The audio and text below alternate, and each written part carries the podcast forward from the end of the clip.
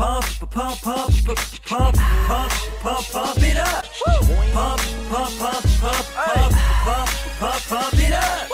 Pump, pump, pump it up. Like, Look, pump it up if your game and went long. When the dip hit, you just stay like King Kong. More than five shots and you're stacked and get it on. Had the people on my back to get a song. Bears broke, have a talk, we smoked them like a bomb.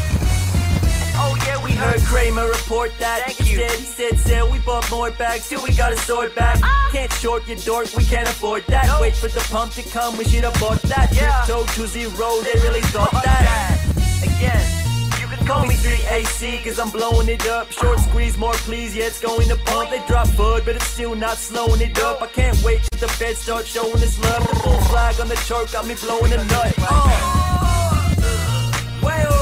Well, do your thing, let me do my thing. You know we bout as long as a piece of string. Shoulders closing fast for you do your ass. Come on, lose your cash cause it's moving fast. Do your thing, let me do my Please thing. tell Black Rob. Pump, pump, pump it up. Yeah. I see some shorters selling. Yeah. See news reporters telling Uh-oh. us all to sell it. We start longing that she up so we can hop in and she up and we Yeah. can pump, pump, pump it up. Well. Thing, let me do my thing. You know we bout as long as a piece of string. Shoulders. Closing fast for you do your ass. Come on. Lose your cash cause it's moving fast. Jerome. Do your thing, let me do Somebody my thing. Somebody tell Black Rob. Pump, pump, pump it up. Yeah. Pump, pump, pump, pump, pump, pump, pump, pump it up. Pump, pump, pump, pump, pump, pump, pump, pump it up.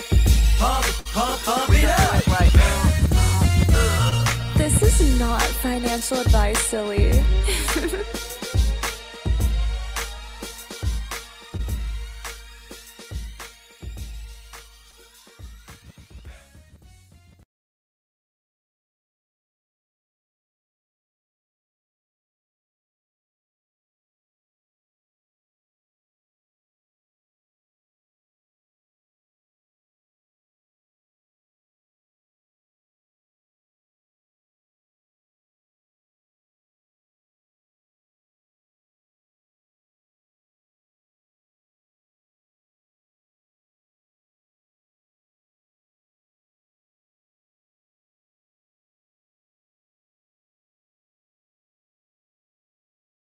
はいあもう。というわけで すみません、今、初歩的なミスを犯してましたが、えー、ミュートをしてました。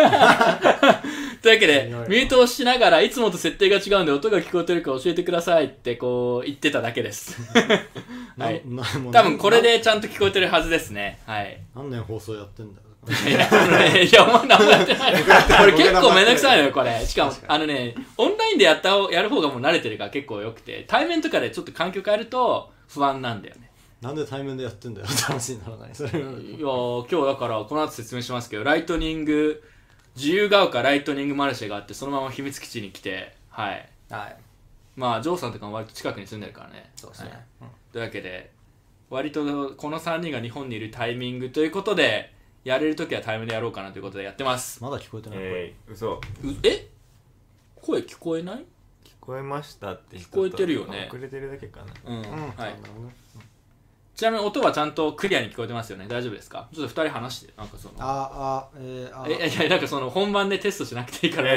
もう少しこう例えば今日の意気込みと、えーじゃあライトニングマルシェの反応 あーライトニングフィードバック。はい。なんか自由が丘はやっぱり自由っていう名前がつくだけあってね。すごくいい街だなって思いました でも真面目にいいよね自由が丘。よかった案外いいよね。うんうん。おしゃれなお店も多いしそう。そうそうカフェとかも多いし。そうなんか今日ついでになんかあの観葉植物が見てきたんですけど。あ近くの？そう。あ観葉植物ショップがいっぱいあるんですよね。ああそう。あとなんかペット系のペットショップがたくさんあるイメージ。そうそうそう。う。ん。ななんかその2つからさもうあの分かるじゃん。民度が高いってやつ。そうそうそう。セレブ民度とか言い始めた俺らが民度低いとかあるもん実用品ってう。わ丁寧な生活だなそう。なんだよ丁寧な生活感が溢れてるよね自由が丘勇敢マダムの街みたいな感じなんでも結構街全体の雰囲気もいいよね岸野君は、いや俺も丘ねああんま行ったことなかったと思う。けどそう。だね23回目とかだけどまあ結構いいよねう。んあとねもう。一個ラーメン屋が結構いいとか自由が丘実はなのでなんで今までの情報となんか相反する感じがあるんですけど。うんなんだろうね。丁寧な暮らしとラーメンって結構丁寧な暮らしとラーメン。なんかんなんか二つ派閥があるんじゃないの？丁寧なクラッシャーとビーガンラーメンみたいなのもあるいやいや、そう。ビーガンラーメンってこれ邪道なんだよ。俺それ嫌なんだよ。それはね、ビーガンラーメンはちょっと許せ、許せないっていうか別にいいけど、俺は食べないけど、うん、っていうね。まあはいつまりなんか多様性な社会が共存する街ということですよね めっちゃ褒めるやん。そんな、そんな自由が丘に。いいところに着地させたようん、はいはい。というわけで、我々は今日自由が丘のイベントに行っていて、終わった後にちょっと撤収して、ご飯食べて、へ 直前まで、えー、倒し、倒、倒というか、反省会の定例資料をみんなで頑張って作るっていう作業をしてました。はい。というわけで、30分くらい遅れてしまったんですけど、これはね、実は1時間くらい遅れてもおかしくないと思ったんで、結構頑張った方です。これでも。30分早く始まったあという そうそう今日は今日30分早く始まった。通常運転に近い時間で始められたっていうのがか快挙ですねコップに水が半分も入ってるみたいなやつうん。で今日はそう。だから今日対面でやってますけど結構ね今日良さそうなテーマが多いよねなんでだろうねなんかたいまたま。でもこの23ヶ月からなんか何も話すことないねっていうのが続いて、うん。なんか久しぶりにこうドバッときた感じあのケチャップ理論ですね。え知ってますこ知らない。れ本田圭佑が言ってるケチャップ理論議論にするほどのことじゃなさそう。あの、ゴールは、ゴールするときは、うん。あの、なかなかうまくいかないときは続くけど、ど出るときはドバッとケチャップのように出るじゃん。わかる？ケチャップバシャってやっちゃうじゃん。ドバッと出るときあるじゃん。あれ、なるほどね。あれだ。ああ分かった。ケチャップなんかもっといい例えばありそうだけど、ねでもさ、まあわかるっしょケチャップ理論。なんかね、え、出ない出ないってなってやって、えってやってたらドバッと出ちゃうみたいな、あれです。はいあケチャップです。はいそれはケイスケトークンどうなったんだろうね KSK トークンってあったよねもう話題なくなったよな。ねいや、あれ国光だおくらいのひどさだよ。確かに今月のケースやってもいいけどはい、というわけで、えーマルシェ、ちょっとこの後感想も出ると思うんで、また見てきますけど、いや、良かったです、自由が丘は、それで言うと。で、もうちょっとこの話、まあ、資料見せながらやろうか。はい、ちょっと待ってください。これ見えてるかなはい。こっちなんかうん ぶっつけ本番感がすごいんだよいやそれはぶっつけ本番ですよい。つも通り。まあねはい、というわけで、えー資料を見ながらいよいよ話していこうと思います。えー2月の振り返りですね。で、今日、ライトニングマルシェの話しましたけど、ちょうどだからさっきまで行ってきて帰ってきたけど、まあ、結論から言うとやっぱりこういうイベント、あの、正直言うとこれ俺な、ほとんど何もやってなくて、それどころか今日10時半スタートだったんですよ。ちょっと俺朝ちょっと気分が乗らなくて1時間半くらい遅刻して。10時半。でもね10時半早いって言ってたの前日に。ちょっと早いですねって言って、まあね。うんちょっと早朝ですねって言って。早朝ではない。で、まあ、普通の人働き10出す。時半ね、間に合わないかなと思ったら、どんどんよくあると思うんだけど、どんどん、なんか、ダラダラってなって、どんどん遅くなって、結局、10時半集合予定が12時に着いたんだけど、その、俺がと、もう遅れてるから、じゃあもう買い出しも行きますみたいになって、俺がいる予定だったの、ダオがやっている。もはや俺は何もやってない。いやダオの理ダオの想境地が、ダオの理想を追求してますから。はい。で、まあ、真面目な話、その、まあ、今日も100人くらいは多分来たって言ってましたし、雰囲気も良かったのと、あとは、あの、狙いとしてはやっぱこういうことをやることで、例えば、あの、光、光光なんだっけ光通り？ななんて言ったっけ？あなんか自由が丘光。光なんとか光ストリートみたいな。えーみたいなでしょ？あそこの中だけじゃなくてその中の別のお店がライトニング決済対応したりとかもしくはそのあの向かいの通りにある飲食店がねライトニング決済例えば対応するとか月に1回とかでね、とかってそういうこう連携があるといいねっていうような光町。光町。そう。でそういう話をしていて実際そういうね今日じゃあそれ規制的にどうなんだろうとかっていうのをあのね法律に詳しい人たちと話をしたりしてってのもそうだしあそれちょあとあといろいろうん。いやあのーあとはなんだっけ？そうそう。あの他のマルシェもっと大きなマルシェを企画している人とかが別の県とかから来ててそう。これちょっと別の県でじゃあやりましょうかみたいな話今日は実はあって。まあまだ詳細が決まってないんでそんな話さないですけど割とね結構いいいい意味でいろんな他のものに影響していく可能性があるのでね。あのまあしかも俺じゃなくて DAO が8割企画してる。俺精神的支柱という名の何も 何もやらない、いいね。うん、精神的支柱だから。ビタリックみたいだね。うんビタリックより何もやってないか。ビタリックはだってほらいろいろ決定してんじゃん。ビタリックは俺何もやってないよって言って実は結構影響力持ってるけど俺何もやってないよって言って本当に何もやってない。確かに。イーサリアムより分散化されてる可能性はいっていうね。今回は押し込まれはなかったですね。うん。はい。というわけで、えー、だおだおってます。まさかのね。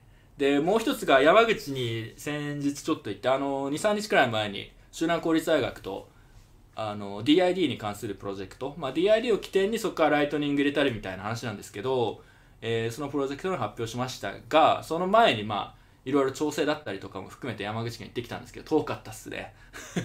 遠かったっす、えー遠かったけど一応話がまとまってきたんであの今日ニュースレターで記事にも書きましたけど、まあ、こういうね大学とか企業とやる系のさプロジェクトって、まあ、話せないことも含めて結構やっぱ面倒なことが多いのとあとはこれは自分たちの話じゃ必ずしもないんだけど一般論として、まあ、大部分なんかよくわかんない感じになって終わるじゃん、うん。だからそういうやっぱリスクも当然あるし、ね、大部分は何も結果を残さないまま終わるんだけどまあいろいろ話をしてあの戦略的にここから Web5 使ってるんですけど、まあ、ここから入って、えー実績を作ってやっていこうかって話をしてやってるので、えー実はプロトタイプはもうこれ動いていて、まあ、ジョーさん、まあ、ここのレベルだったら見せても多分問題ないんだけどその多分想定してよりもっと早くあのまた詳細な情報を出したりできるのでぜひそちらもあのそれを自分としてはやっぱそれを契機にいろいろまたマルシェじゃないですけど他のことに発展していく可能性もあるしっていうので期待してますね、はい、で次がこれ非常に重要なんですけどジョーさんがなんか謎に垢抜け始めてる。重要なんですよ。いやーなんかねジョーさんが最近なんか色気づいてんだよね。そう思わないおしゃれな感じで。俺なんか今日さ久しぶりに会ったらさ誰？と思って。かっこいいの着たらしなんか髪型も爽やかになってるし、服装も清潔感あるネしックレスネックレスまでつけてるししかも今日朝ヨガ行ってきますとか言って。いやそうだ。ね何丁寧な暮らししてんだよ調子乗ってる？みたいな。調子乗ってる？確かにね。ヨガはあかんだろみたいな。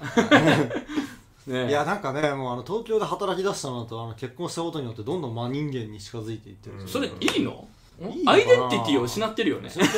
いや本当あんまり幸せそうで何より。幸せそう。幸せそうでいいことだけど、まあ大丈夫か？かつての尖りがなくなってるってみんなに言われてんだけどそうなんだよな。尖りをなくしてさその何ちょっと垢抜けてかっこよくなってそれいいの？いいのっていやいいよな。いいいい。や僕は尖りたくて尖ってなんで結婚婚してなんで結婚してからかっこよくなってんの？みたいな今更感が。なんかあの人の目があるとまともになる確かにあそれはあるかも。それはあるね確かに。なんかねあのそうファイヤーしたいみたいな人も気をつけてほしいんですけど。偉そう。どうどうした？いや気をつけてどうぞいやなんかあの本当に一人でいるとまあなやっぱりなんかこうバランスがね生活のバランスがどんどん乱れていくんだなっていうのがよく分かって、うん。独身男性早死にする話もそのせいかもしれない。精神の安定は得られたんですか？それで言うと、まあ安定してますよ最う近、ん、いいじゃん。いいことですね。自信に満ちはどうどうですか？なんか結婚の稀に見る成功例。あれなの？あれだった稀に見るって言わない方がいいか。あれに見るか。稀にいや稀に見るよ。これは悪いけど。そうだね。しかもこれは全然ジョーさんの貢献ではない。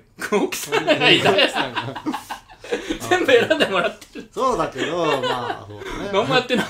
はい。あそこで変なこだわりをあ確かにしないのはねそこに素直に聞いていくというこう懐の広さを見せてるってことね。はい。いやなんか前々から服買いたり買ったりとかしたかったんだけど、うん。買う理由がなかったからいやあるでしょ変わり理由服いや変わり人と会わないとかないじあゃん。人とあー一番広いとか人は一人だとそうそうそうそう。人は一人一人いやひうんまあいいや。人は一人であるというのはちょっとニュアンスがあって、まあ。まあ、というわけで皆さん、最近のジョーさんについてどう思うかぜひコメントで教えてください。えー次が、最近俺ツイッター活動頑張ってて、ツイッターでトキシック度がちょっと上がってる気がするんだけど。マジさんも結婚した方がいいと思う。うぜえまさにマジまさかのマウント、俺は結婚してなくて、なんかこう、精神が安定してないからツイッターでトキシックになっちゃうんですみたいな。そう。いやそれは本当そう。いやどでも僕も結構ツイッターやってるけど。いやいや、うわ増え、てはいる。なんだこのマウント。スプレーニングして 想定外のマウントでしたねはい。まあでもなんかいやでもなんかね忙しいと俺ツイッターやるんよ。現実逃避あーまあ わかる。わかる。あるある。うわなんかもうだると思って。だからあのテスト前に部屋の掃除する感じそうそうそう。現実逃避も含めてツイッターやることがあるあるんだよね。ね。でなんか謎のアカウントに絡んじゃうっていう、でちょっと遊んでるみたいな。性格悪い、うん、えどういうことですか？みたいな。いやしかもなんかちょうどビットコインの価格が上がってるせいで謎のアカウントの心の余裕がなくなっていやでもさそれ昔はもうちょっと言ってたじゃん。なんか変なこと言ってる人がいたら関わってる人の人数が少ないのもあったけど指摘するわけじゃん。いやそれは違いますみたいな。はい。でいつ頃いつ頃からかこれもう言ってもどうしようもないなって言ってしなくなっちゃったんだけどそうするとそのわけのわかんないことをそのまま放置するんでなんかなんとなくこれみんなこれが正しいんかみたいな感じになってさすっげえレベル下がってない？ツイッターのめか。っちゃわかる。にでしょ？いやだからなんかツイッターを日消えたんだよ。ビットコイがツイッターから消えてからなんか誰もなんかアカウンタビリティがないからさみんな言いっぱなしでさなんか誰もし訂正とか指摘もしないしさみたいなまあツイッかターそういうところだら。私まあ いやだから社会貢献だと思って。社会貢献ツイッターで特集あオレンジピビいやおかしいでしょみたいな。はい。でも案外そういうの求めてる人もいるんじゃない？求めてる求めてる。だよね。わか僕はなんかテルコさんのツイッター見てめちゃくちゃあのああよくぞ言ってくれましたっていつも思って。あ本当に？自分で言えよ。よくぞ言ってくれましたじゃねうん黙っていいねしいいですうん。だからちょっとあのちょうどね価格が上がってくるとそのいろいろノイズも増えるしツイッターとかもね人が増えるんでちょっとトキシックめでいこうかなとかちょっと思ってるんですけどあのーいろいろ皆さんコメントやフィードバックこれが面白かったとかあれば教えてください。はい。では次行きましょう。あちなみになんかコメントで来てるんでその具体名とかそういう話は言わないですけどうーんとね。あ例えば俺一定絡まない人がいるんですよ。その絡んでも得しないから絡まないみたいな。その別に合ってるとか間違ってるではなく絡まないみたいなのパターンはあって。あ過去で言うと僕はリップラー全然絡んでなかったんですよ。その大石さんとかむっちゃ絡む。俺何も言わない。その言ってもしょうもないしみたいな。ね。うん。であの僕が必ずしも何か言っててもコメントしてない時とかあると思うんですけどそれはその空気を読んでください。うんそうだね。別にその正しいあの反論できないとかそういうことは必ずしもないです。だからはい。というわけで次行きましょう。今日はねネタが多いんであこれ今日のマルシェの様子の一部ですね。はい。いろいろ売ってて 俺の日用品店さ最初全然何も売れなくてさやべえと思って。で だってコンビニで買えるやつばっかり。いや松清で松清で買ってきてちょっとこれ余りがまだあるんだけど。いやでも8割7割方売れましたね。もうタオルはかさばるからダメでしょ。これはダメだよ。俺違う俺が生活に使うさその歯ブラシとかだから。いいんだけどあのねやっぱ日用品をビライトニング決済で買いたいという人はあまりないということが分かりました皆さん今回。いい実験だった。いやそうたまたまそういうものを買いに来る場ではなかったから。えだって買いたい？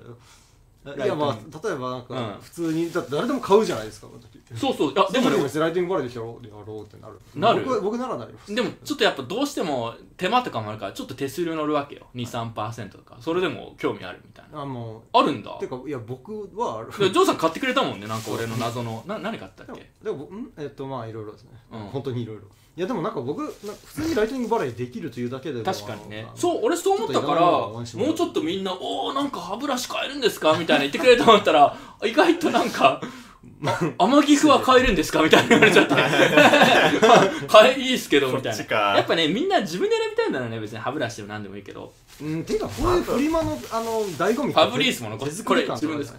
地味にあのすごいこれ小さい金額のビットコインのなんか現金化って難しくて、その取引所とかに入れてやるのにもなんか結局ね ATM に出すのでも300円であるよねその点なんかノスターとかでザップで受け取ったあやつとかは。ノスターミンとか特にそうかもしれないね。そうそうそう1000円ぐらいの天岐阜とかあったら喜ぶのは全然今日だからすごい気づいたことの一つがよ何何件かそういう似たような話があったんだけど取引所の例えばビットコインにそんな大きな金額じゃないんだけど例えば数万円とりあえず買ってみましたと、でこれイベント見てあ面白そうちょっとやってみようと思って。ただあの取引所の引き出し手数料が高すぎて、うん。オンチェーンで引き出せない。はいはいみたいな、でライトニング払いしたいんだけど現金でライトニングウォレットにチャージさせてもらっていいですかみたいな。はいはいのでちょっと対応してるみたいなのがあったんだけどあやっぱそういうこいうや何万円とかまでいかない金額の領域でどうやってこうウォレット入れるかみたいな話は結構あってやっぱこういうイベントしたりするとそういうああのそこでつまずいてんのねみたいなのが気づくのはいいですよね。いやその話超大事で、ん。なぜかというとあの取引所にあのライトニング導入しましょうっていう理由になるから。いやその第一歩みたいなそうそういや取引所はさもっとこういうのやりましょうよ。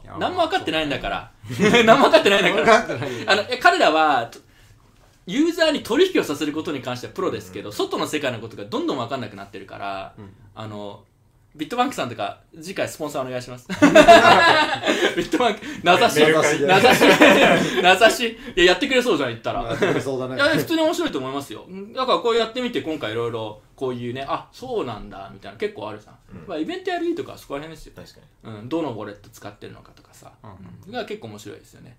なのでまた、えーまあ、毎月はきついですけど2ヶ月か3ヶ月に1回くらいやれるといいかなと思ってるのと、えっと、今回いろいろ話をして次回やるとしたらまた別のちょっとトライ。例えばこのマルシェだけじゃなくて周辺の、えー飲食店をその日だけでもいいんで、えーライティング決済対応してもらう。でかつそれも KYC 最初しなくちゃいけないとかってなるとみんなやってくれない。ハードルがどうしても高いんで。それも実はあちょっとあの少なくとも毎回毎回そういうことをやらないのであれば実験的に KYC なしでライトニング決済対応してもらえるような方法って実は、まあ、ちょっとやりようによってはあるみたいな話があって、うんまあ、そういうのも含めてちょっと実験していければいいのかなと思ってます。はいまあ、俺はありがたいことに DAO が頑張ってくれてるんで あの運用運用はねあの結構他の人も協力してくれるんでいいんじゃないかなということでね盛り上がってます。その人々が写った写真が一番欲しかったですね。いやプライバシー意識が高すぎてみんな写真撮らない、うん。そうだね。あの撮っていいか分かんないから俺も撮らない。そうだね。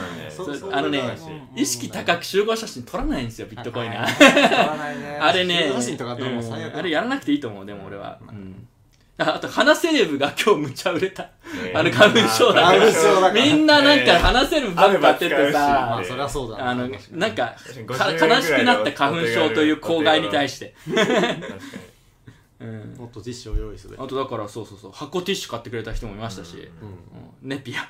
4箱くらいのやんなんで箱ティッシュ持ってきてんの？ついや俺が買ったの。いや俺がほちょっとそろそろティッシュ欲しいなって、うん。フリマで箱ティッシュはなかなかすごい。いや面白いじゃんはい。えっ、と次行きましょう。というわけで今日はネタがいろいろあるのでパンパンといきましょう。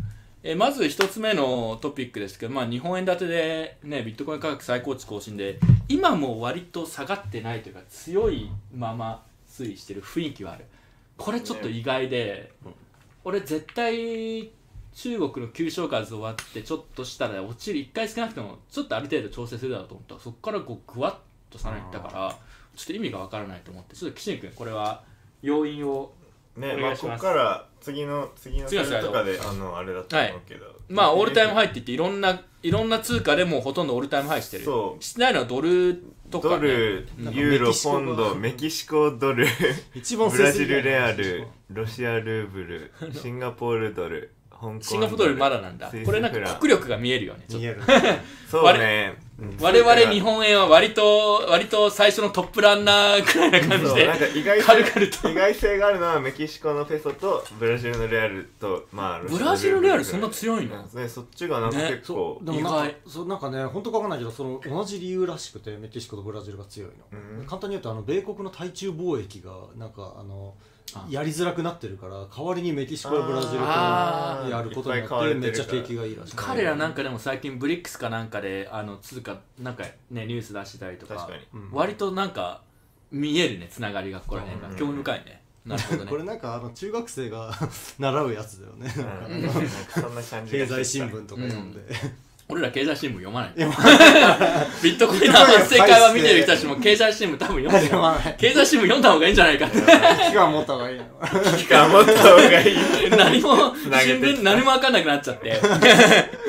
マジでリテラシー低いっていう。あのビットコインリテラシーはそこそこ高いんだけどそれとのリテラシーがすごい低高い。いマジで。やばいよ。ビットコイン月に行くそう、はい。これは。そのビットコイン ETF が承認されてからめちゃめちゃなんかビットコイン ETF にお,、はい。お金が流れててなんか現在この俺が作ったスライドじゃないんだけど77万ビットコイン以上うがん ETF にあるみたいな感じ。でまあもともと GBTC で60万ぐらいあったような気がするけどねすごい量になっててなんかうん半減期って言ってもさその1日900ビットコインが450に減るってだけの話だからこれと比べると本当にえちょっと待って誤差みたいな。1, 日で7万7千？1日じゃなくてここまでのあここまで。7週間ぐらい？でも1日がえっと今週今週特に多くて、うん。なんか月曜日火曜日両方1万 BTC ぐらい。1日で？1日で。えぐいね。うーん。でここまでもなんか3000から6000とかだったから。まあでもなんか英語のツイッター界隈とか見ててもやっぱ ETF のこの勢いは多分しばらくは止まらないんじゃないかみたいな分析をしている人たちもいるしちょっとやっぱり過去の経験則が通じなくなってきてるとこは感じる、ね。なんか通じだとこうもう落ちてもいいよねみたいな感覚あの経験的にね、うん。全然落ちないみたいなんかそのうん。値段を見てか売り買いしてるだけじゃなくてポートフォリオのじゃあ1%をビットコインにって言って適当に買ってる人たちがいるとなんか今までだったらちょっと加熱してるから売るかなみたいなのとはまたちょっと違う全然違うね確かに。うん。なそれで言うとさ最近ここ最近まあ ETF が入ったのもあるけど機関投資家向けにポートフォリオの何パーセントをビットコインにするのが適正みたいなのでいろんな数字がバラバラになるけどなんか何パーとかが多いんだっけ？に？なんかえでも 1, 10%とか？1とか2とか1が多いんじゃない？えなんかブラックロックが持ってまあでもポチトークもあるからね。うんでもそれがそもそも多いのが少ないのか。10%確かに。なんか8%とか俺には判断10%とかさそういうなんか分析もあったんじゃん？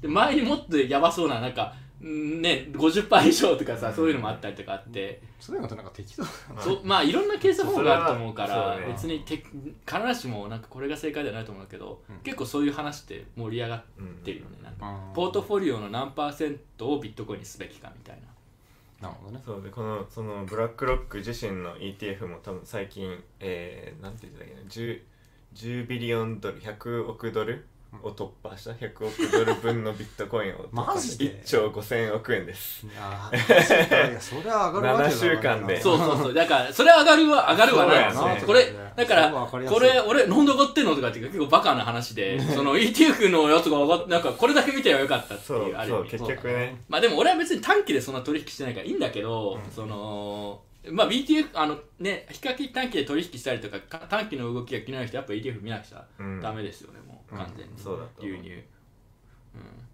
ちょっとコメントがいくつか来てるんで拾っていきましょうか、えっとブリットさんが歯ブラシはもうちょっとヘッドが小さければ買いたかった。うわー超コンパクト派かよ。あれ、俺コンパクあれコンパクトで買ってきたんですけど、超コンパクトは俺邪道だと思うんだよね。There's no second best で俺絶対あの、超コンパクトはいけないって主張したい。なるほどちっちゃすぎるのは良くない。まあそれはどうでもいい話ですけど、ちょっと面白いので拾いました。うん次が、えー、まあ全部はちょっと拾えないですけど、えー内田さんが、経済新聞読みましょう。できれば FT もウォールストリートジャーナルもって、すごい 教授っぽいことやるんですね。恐縮なんだけど。全く読んでねえとあの、読むべきだとは我々も思っております。反省します。すいません。全くわかんない。たまにネットサーフィンしてるとなんだっけなんかそういうやつのなんかウェブ版みたいな記事にあっうん。たことなんだけど全部有料だからペイウォールうっさいよねあれ本当に。せめてまあでもどうせ読みたいの月一つが二つうんがそうそうそうそうそそう。うなんだ。よねあのサブスクしなくちゃいけないってね。そうそうそうそれはわかる。で別にそれ5円で読むんだったら全然読むやつ結構たくさんあると思う。うんいやだからそれこそまあライトニングがまさに必要な、いや絶対やんないでしょ。なんなら一記事ね50円100円とかでも全然いいんだよ。そう。そうそうそう経済新聞やっぱ読んだ方がいいのかな。すげえすげえ学生みたいなさ。就活前の学生みいたいな。や高校生だよこれは。いやそんなさでも時間なくない？俺もうだってビットコインの調査さえ最近できなくて。ツイッター見てる時間はある。あれはあの確かに。別腹というかあのああのリフレッシュだから。あ一撃だから。あのあれだって考えなくていいじゃん。あんなそうだね。確かにうん。経済新聞か。もう読みたい気持ちはありますけどね。皆さん読みましょう。いや経済新聞読むくらいだったらビットコイン系のポッドキャスト聞いてる方がいいいやでもねあれもさ同じような情報何回も何回もよくないと思うしさ。エコチャンバーじゃんやっぱり。確かにね。だからちょっとやっぱり外部のそういうあ例えば外部のアナリストはこういうふうに見てんだとか別にビットコイン以外のものも含めて、って思うんだけどただ難しいのはそのマクロの話が興味あるといえば興味あるんだけどさっきのブリックスの動きとかさ例えば。興味あるんだけどちょっとん最近ミクロの話が多くてさそのイベントとかもそうだけど、なんかマクロの話をしてる余裕がないというかそうだね。いそれ知ったとこで俺ができることないしみたいな思っちゃうんだよね、まあ、分かると思うけど。うんないことはないと思う。まあでも取引とか、うん。まあ教養として知っておくべきだとは思うんだけどね。うん。あの仕事に余裕が出たら読もうと思います、はい。絶対読まない。やつ あの暇になったらにあの日経とかも読もうと思いますみたい読なめたら読む。やめたらやめ 読めねえっていう。はい読んだ方がいいってむっちゃ押されて。る これガチで。すいませんって言って。ごめんなさいってかうん。はい。では次行きましょう。ETF の話をするなら価格のグラフは BTCUSD の方がいいかも。あそれはそうですね。ああそれさそれで言うともう一個すごい重要なのがあってその ETF のあの単位。し知ってる？あの通常って 1BTC 何百万ってちょっと、うんあすごいさでかいじゃん、1単位が。それが実は彼らユニットが違くて一口一口なんか50わかんないけど何十ドルとか。なんだよ、うんそうするとあの要はユニットバイアスがあるからおまだ50ドル安いじゃんとかこれ伸びしろがあるって言って 買う現象が ETF で起きてるんじゃないかみたいな話があって。そこまでえでもあれいじゃないあてか期間投資家だけじゃないあいやあーそうそうそうそうまあそのその量しかない入ってないってだけの話なんだけどそのうん30ドルになってるのは30ドル分のビットコインしか入ってないからなんだけどえでもそのなんか機関投資家じゃなくても買える買える買える買える買えるうん。だからならそういうみんなそれにこれはまだや安いぞみたいな。それを ETF がやったというまだ話が。その指摘の通りまだドルでは最高値は更新してないと ETF ブーストがかかってるにもかかわらずっていう見方もまあできるよね。確かにね、うん。なんかはい。というわけでまあこんな感じでいっか。ななんであの数年前こんな上がったんだろうむしろじゃあ。確かにね。え何が？数年前です数年前なまだドルドルでオールハイタイムハイしてないっていうのがなんか。あー。あでもそれで言うとさ逆に違和感。違和感？そう？なんで？なんでか？ま、前そのオールタイムハイになった時はなぜそんな高くなったんだえっとコロナだよね。コロナがあってまず取引が取引がすごい特にアメリカとかで今までデジタルで取引に参加してなかった層とかも含めて、うん。暇になっちゃったじゃん、うん。ワーク、はいはいはいワークプロ暇になモームでったから買ったの？いやだからそういうのあるんだよ。家家で。そうだからオフィスでアップできないけど家だったら仕事してるふりしてトレードできる とかもあって一般的になんか取引需要が上がったみたいな話があってあとは金融緩和だよね。あとか。いろいろあるけど、うん。いやなんかそんなくだらない理由で上がったとしたらまたビットコイン怪しくねって思われちゃうと思うんだよ。いやまあそんなもんで市場はそんなもんねまあそそう。うそれ同時なんだっけ？ゲームストップとかあったしゲームストップ。あれがまさにからいろんなとこにあれがまさにそういう現象のなんか最たるものだったみたいなであとはどうしやがったな。うーん。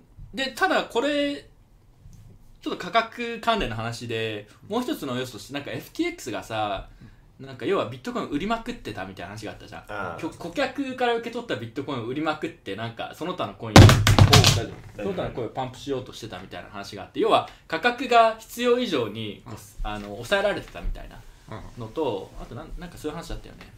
まあまあいろいろあったんだね。まあそうそうそう。だからそういうのもあって本来のテクまあこれもね今更言ってもこんなどうしようもない話なんだけど、本来の適正価格がもっと高かったはずだと、その前の1個前のバブルも、そういうのがなかったら、はい。だとしたら、はいこのだって俺今この2000半減期の前に2024年にこの水準まで上がってるのはちょっと意外でもうちょっとこうダラダラやって時間かけて年末とかに向けてちょっとずつ上がっていくのかなと思ってたから、なんか早いんだよね、はいね。うん、早い。なんかあの板が枯渇してる感じするよね。それは多分 ETF なんだけどだからいいろんな要因あるんだけど多分想定より通常の感覚より前倒しでいろいろ来てる気がしていてそれはなぜかというと要は前のサイクルの価格が人工的に あの抑えられてたからこれくらいの実力はあってしかるべきだ本来はみたいなことを言ってる人がいて。どうなんだろうなんかその陰謀入ってるそんなに大きな影響ないんちゃうかな。それはどうなんだろうね。あの誰もわかんないけど、まあ、そういうことを言ってる人おりますね。はい。今日はいい感じに進みますね。皆さんあの今日面白いですって言ってツイッターでもっと宣伝しといてください。あのこれから先もうちょっと真面目な話とかも含めてね 今日盛りだくさんなんよ。ケチケチャップ理論ですよ。ケイスケの。はい次行きましょう。コメントなんか面白いのあったら拾ってください。ありがと何？ううん。おゲームストップの映画。何ゲームストップの映画？いがや知らない。そんなのはい。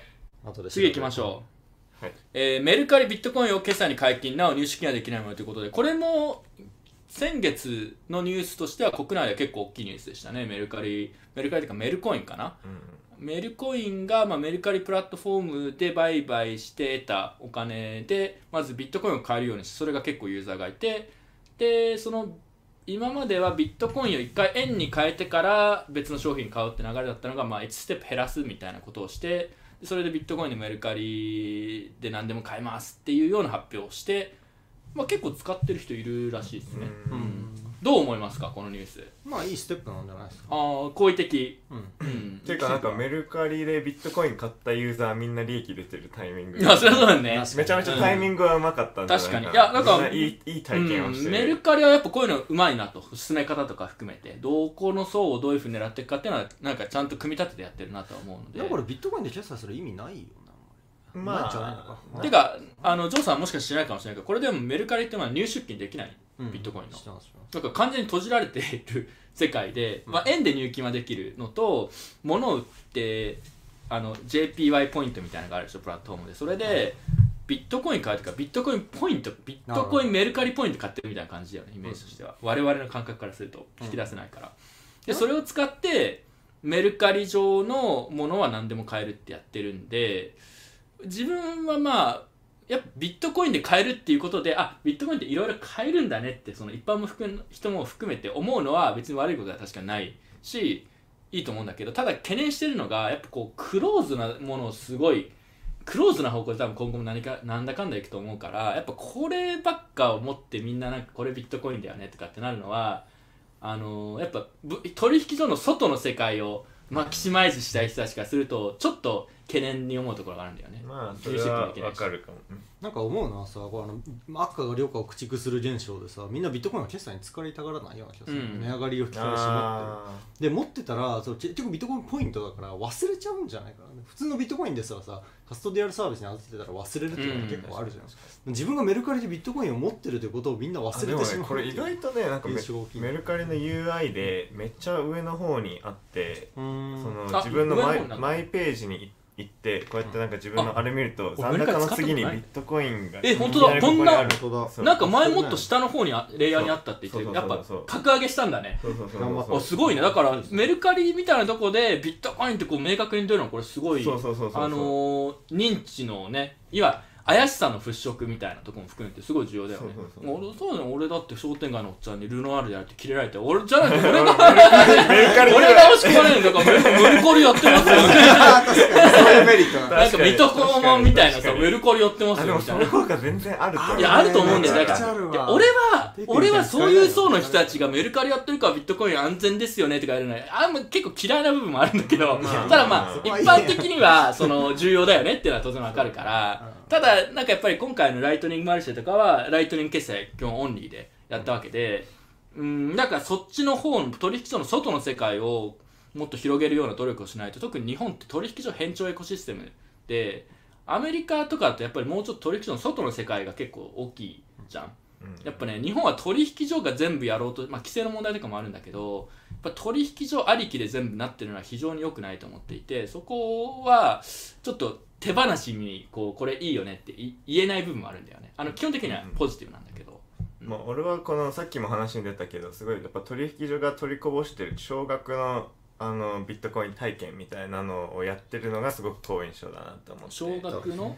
そうだからそのうん。2000円とか取引所でビットコイン持ってたとしても引き出せないし、どうしようもない決済にも使えないし、まあ、それが引き出せないどうせ引き出せないならメルカリ内だけでも決済に使えたらうんそうだね。まあ別にそれは体験として悪くないんじゃないかなと思うし、認識が変わるとかあちっちゃい金額でもビットコイン使ってこうまあ正確にはビットコインではないといえばないんだけど、まあまあまあ。そのポイントと変わらないからね。ビットただまあコイン ETF みたいなそうそうもんだけどただこういうアプローチは今後も、まあ、特に日本はこういうのまあ増えてくるというか他の取引所も結局やっぱりカストリアルベースのことをやってくるんで、まあ、よくも悪くも。なんかちょっと違う。それは自分個人のミッションもそうなんだけど取引所の外の世界の話を増やす努力をもっとする必要があるなっていうのとまあでもこれは取引所にそっちをサポートしてくださいってもやらない。とそのアメリカの例えばコインベースとかさむちゃくちゃ叩かれてるじゃんビットコインなのに。でも日本の取引所よりはよっぽどなんかね開発者に資金回してとかやってるんだよね、そういうそういうのすらないからさそれどうなのってすごい思うんだけど、ノーコメントです。いやノーコメントだけど まあノーコメントでいいけど俺はそう思ってだけだからね。あだから本当はなんか取引所もその外の世界をねあの別にビットコイン以外のものもある意味そうなんだけど取引所の外に出した後にある世界を広げるみたいなんじゃなくてなんかどんどんこのクローズなとこを増やすっていうとこをどこもやってるように見えるから、そこは日本のちょっと問題というか課題意識としてはありますっていうくらいですね、真面目な話なんですけどや俺はこのメルメルコインすごいなんか他の取引所のライト層をかっさらっていくうんポテンシャルがあるなとあ思う、あでもだからね今まで開拓されてなかった層を狙ってるってところ販売ですごい。所で販売所で数千円買うみたいな人はうん全部これでいいと思うし、やっぱ新しい層を開拓したという点ではメルカリのこの取り組みっていうのはすごいあの素晴らしい部分があるよね、今まで参加してこなかった。ちなみに国税もメルカリ民には切れそうって書いてあるけど違うんですよ。これ全部クローズだから税金計算も簡単ですよ。うん引き出せないし。あの一瞬です、うん、だからそそこら辺もうまく作ってんなっていう感じですよね。入出金は多用されるんですか？将来。あのねどうなのかこれまあこれまあ結論はないというかどうなんだろうねって話をちょっと一部の人とか今日してたんだけど、自分個人の考えとまあもちろんそのうちすると思う。ただ多分全く急いでないと思う、うん。うだね。やっぱ入出金に対応することであのかかるコストとかサポートが AML とかさ例えば最近だと他の取引所でも入金すると入金した人の情報を送ってくださいとか言われるの、はみたいな。うん、は？みたいになるわけじゃん我々からすると。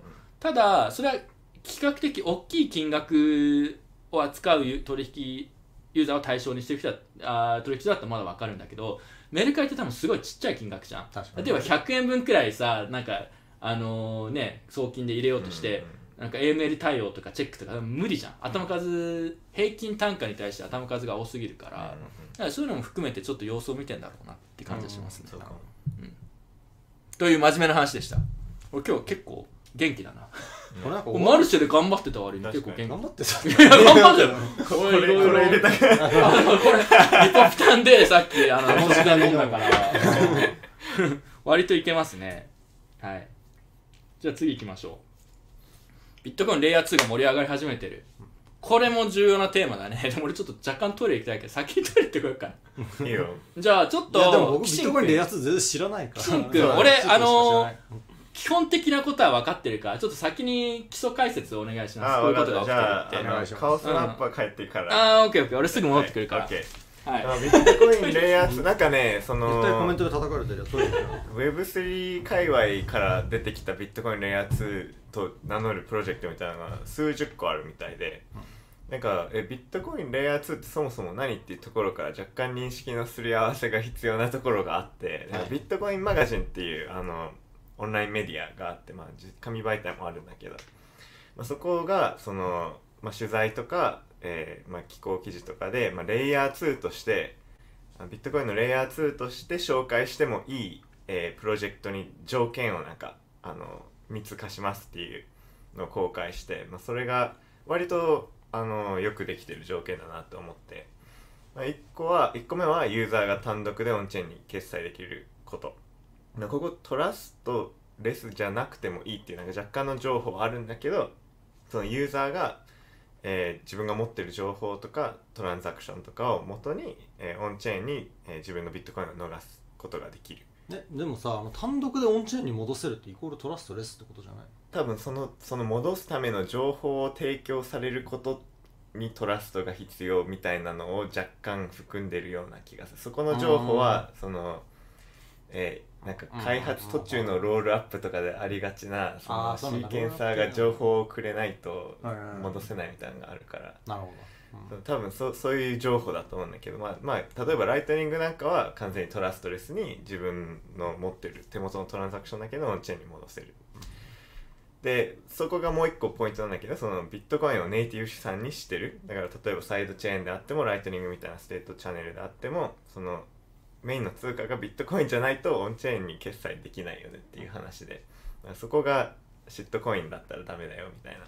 なるほでもう一個稼働自体にがビットコインに依存してる。だからビットコインが仮にダウンしたりした時にそれでも使えるのはビットコインレイヤー2ではないよね、うんビットコインが破滅してしまっても生き延びられるならそれはビットコインのレイヤー2ではないっていう、まあ結構まともな話で。どなんか暗号学のセキュリティの定義とかによくありがちなその元となったプロトコルが安全である限りは安全みたいな、うんうんうんうんそそういうなんか依存を明示明確にするという意味で必要な条件ということですね。そうそんな感じがそう。で結構よくできてるなと思って。でまあこれに照らし合わせると時々最近オーディナルズとかをレイヤー2って呼んだりする人もいるけどもそれはちょっと違う。なんでかっていうと、まあ、そもそもその レイヤーじゃないというか あのオンチェーンに決済するものもないし、うん、そうですね。あのそれはそういうのはメタプロトコルと呼びますってビットコインマガジンは言ってる。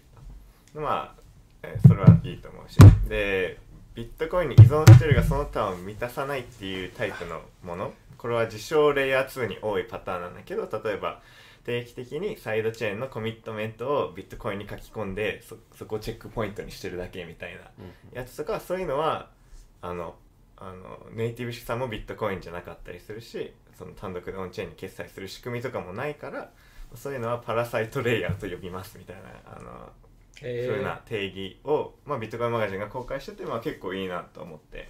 でなんでこんなレイヤー2の定義の話をしてるかっていうとさっきも言ったように数十個のなんかレイヤー2ビットコインレイヤー2みたいなのが、えー出てきててなんかどうもさっき昨日とかイーサリアムデンバーみたいなカンファレンスがあったんですけどそこでもめちゃくちゃ話題になってたみたいで、うん。カオスマップ見ます？カオスマップ。あカースマップ。一通り説明終わりましたなんか一通り。ジョージョーさん質問ありますか？いやなんかここれ自体には質問はないんだけど、えっと、まずそのこの、えー議論この定義で言うとライトニング以外に何がある？んですかライトニング以外何があるかな？今、えっと今あるので言えば、まあ、ステート、えーあー。ステートチェーン。あーりえちょっと待ってリキッドはこの定義だとレイヤー2じゃないって話してた？リキッドはこの定義だとレイヤー2じゃんあじゃないと思う。単独でオンチェーンに決済できないから、うんできない。そうフェデレーションが死んだらできないから。そうなんだ。そう。なるほどねでも最近むっちゃ何でもレイヤー2って言うからさここれは要は厳密に言えばこういう話でしょ、ただげ現実的にはどうなってるかそうお気っていうと持ちワード化しちゃってそうるんだよそうお気持ちワード化してなんか一時期のなんだこのバズワードこのレイヤー2技術的なものをなんか謎にバズワード化させる手法。なんだろう、まあ、プラズマみたいまあずまあずっとあるよね。な、うん、なんならブロックチェーン自体まあブロックチェーンそう プライベートチェーン。あのプライベートチェーンプライベートあのプライベートチェーンとかさディストリ DLT ディストリビューティッドレジャーテクノロジーとかさそういうのがね、そういう感じになっちゃってんのレイヤー2が。なるほど。そうそうう。ん。メタバースとかね。あメタバース、う んそれレイヤー2がそれになる。だから実際はこんなにたくさんあるんだけど、なんかどれも微微妙というかその例えばカストただのカストディアル型のブリッジだったりレイヤー2とは言えないようなものが多いっていうのは理解してた方がいいですね。うんなんか多くはその去年の秋に出てきたビット VM を使えば実現できるかもしれない。ビット VM っていうのはうんめちゃくちゃはしょって説明するとたくさんのトランザクションを使って、えーチャレンジレスポンスを使って任意の計算をビットコインで検証できるかもしれないよっていう、あの提案で、まあ、それを使えば任意の計算をあの検証できるから例えばなんかゼロ知識証明をあの食わせてそれを検証するっていうような計算とかも、えービットコインのオンチェーンで、えー確認できる。実際に計算をオンチェーンでするんじゃなくて間違ってる時だけオンチェーンで間違ってることを証明する感じ。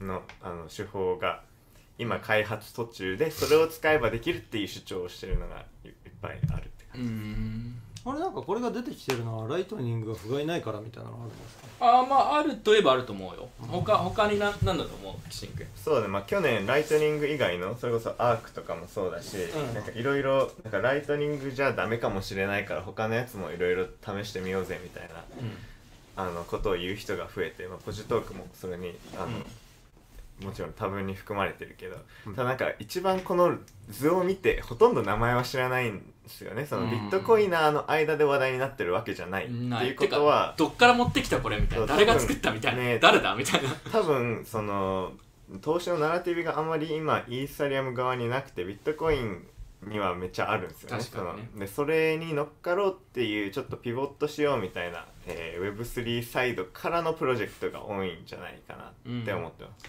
そうだから実は質問で結構ね鋭い質問が来ててイーサリアムが弱くなってきたせいでオーディナルズとかビットコイン L2 が盛り上がってきたんですかねって質問があるんだけど、まあそういう側面も実際あると思う大いにあると、うん。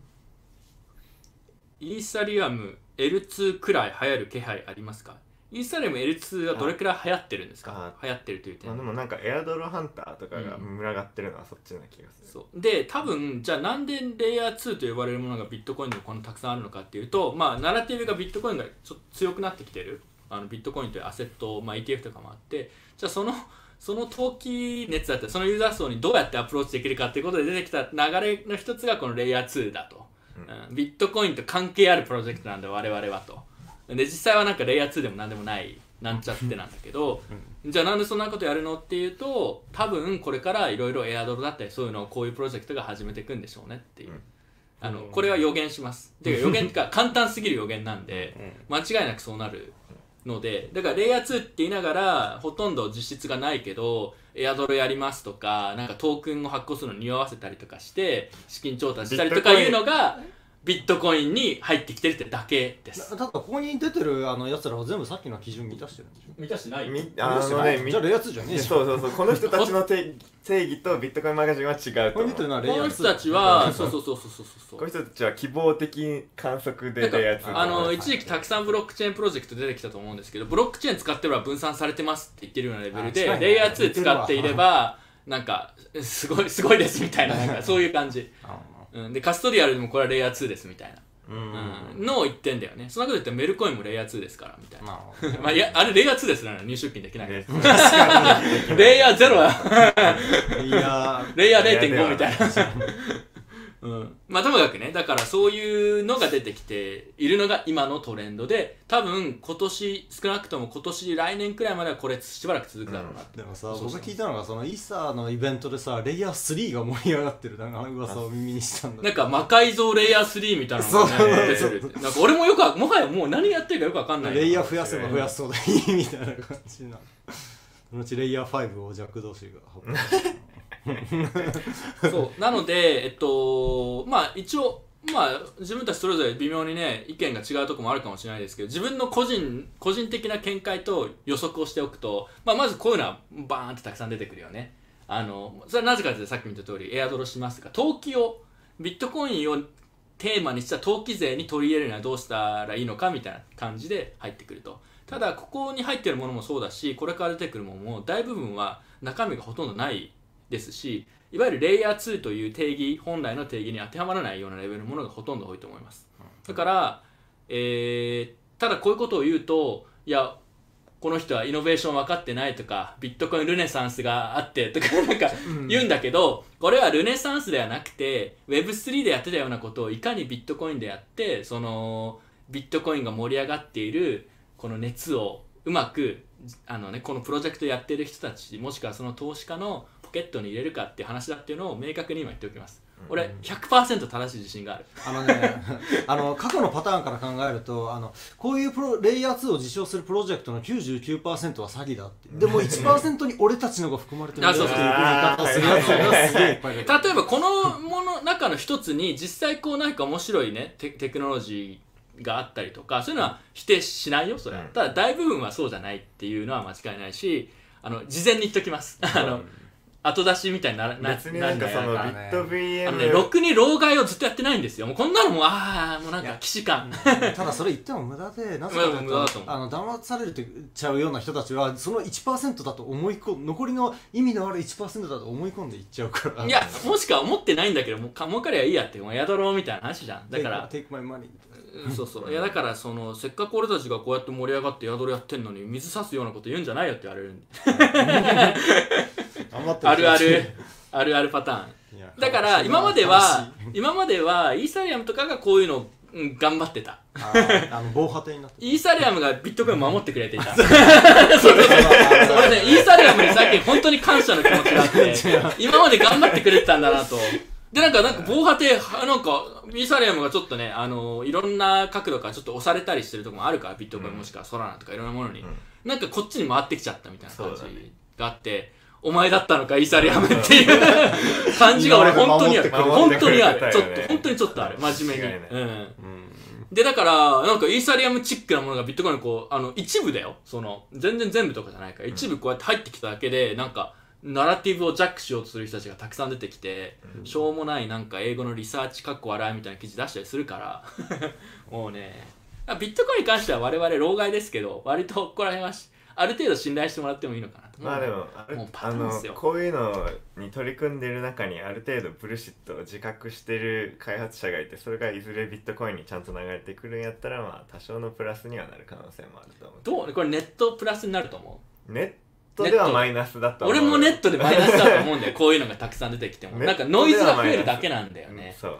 うん、だからそれを今までずっと一心に受け止めてくれてたイサリアムには本当に感謝すべきだっただろうなと、うん、だってさイサリアム的なことがこれから増えていくわけでしょ？レイヤー2と呼ばれるよ彼らが呼ぶビットコイン周りで。うん。なんか俺これに何か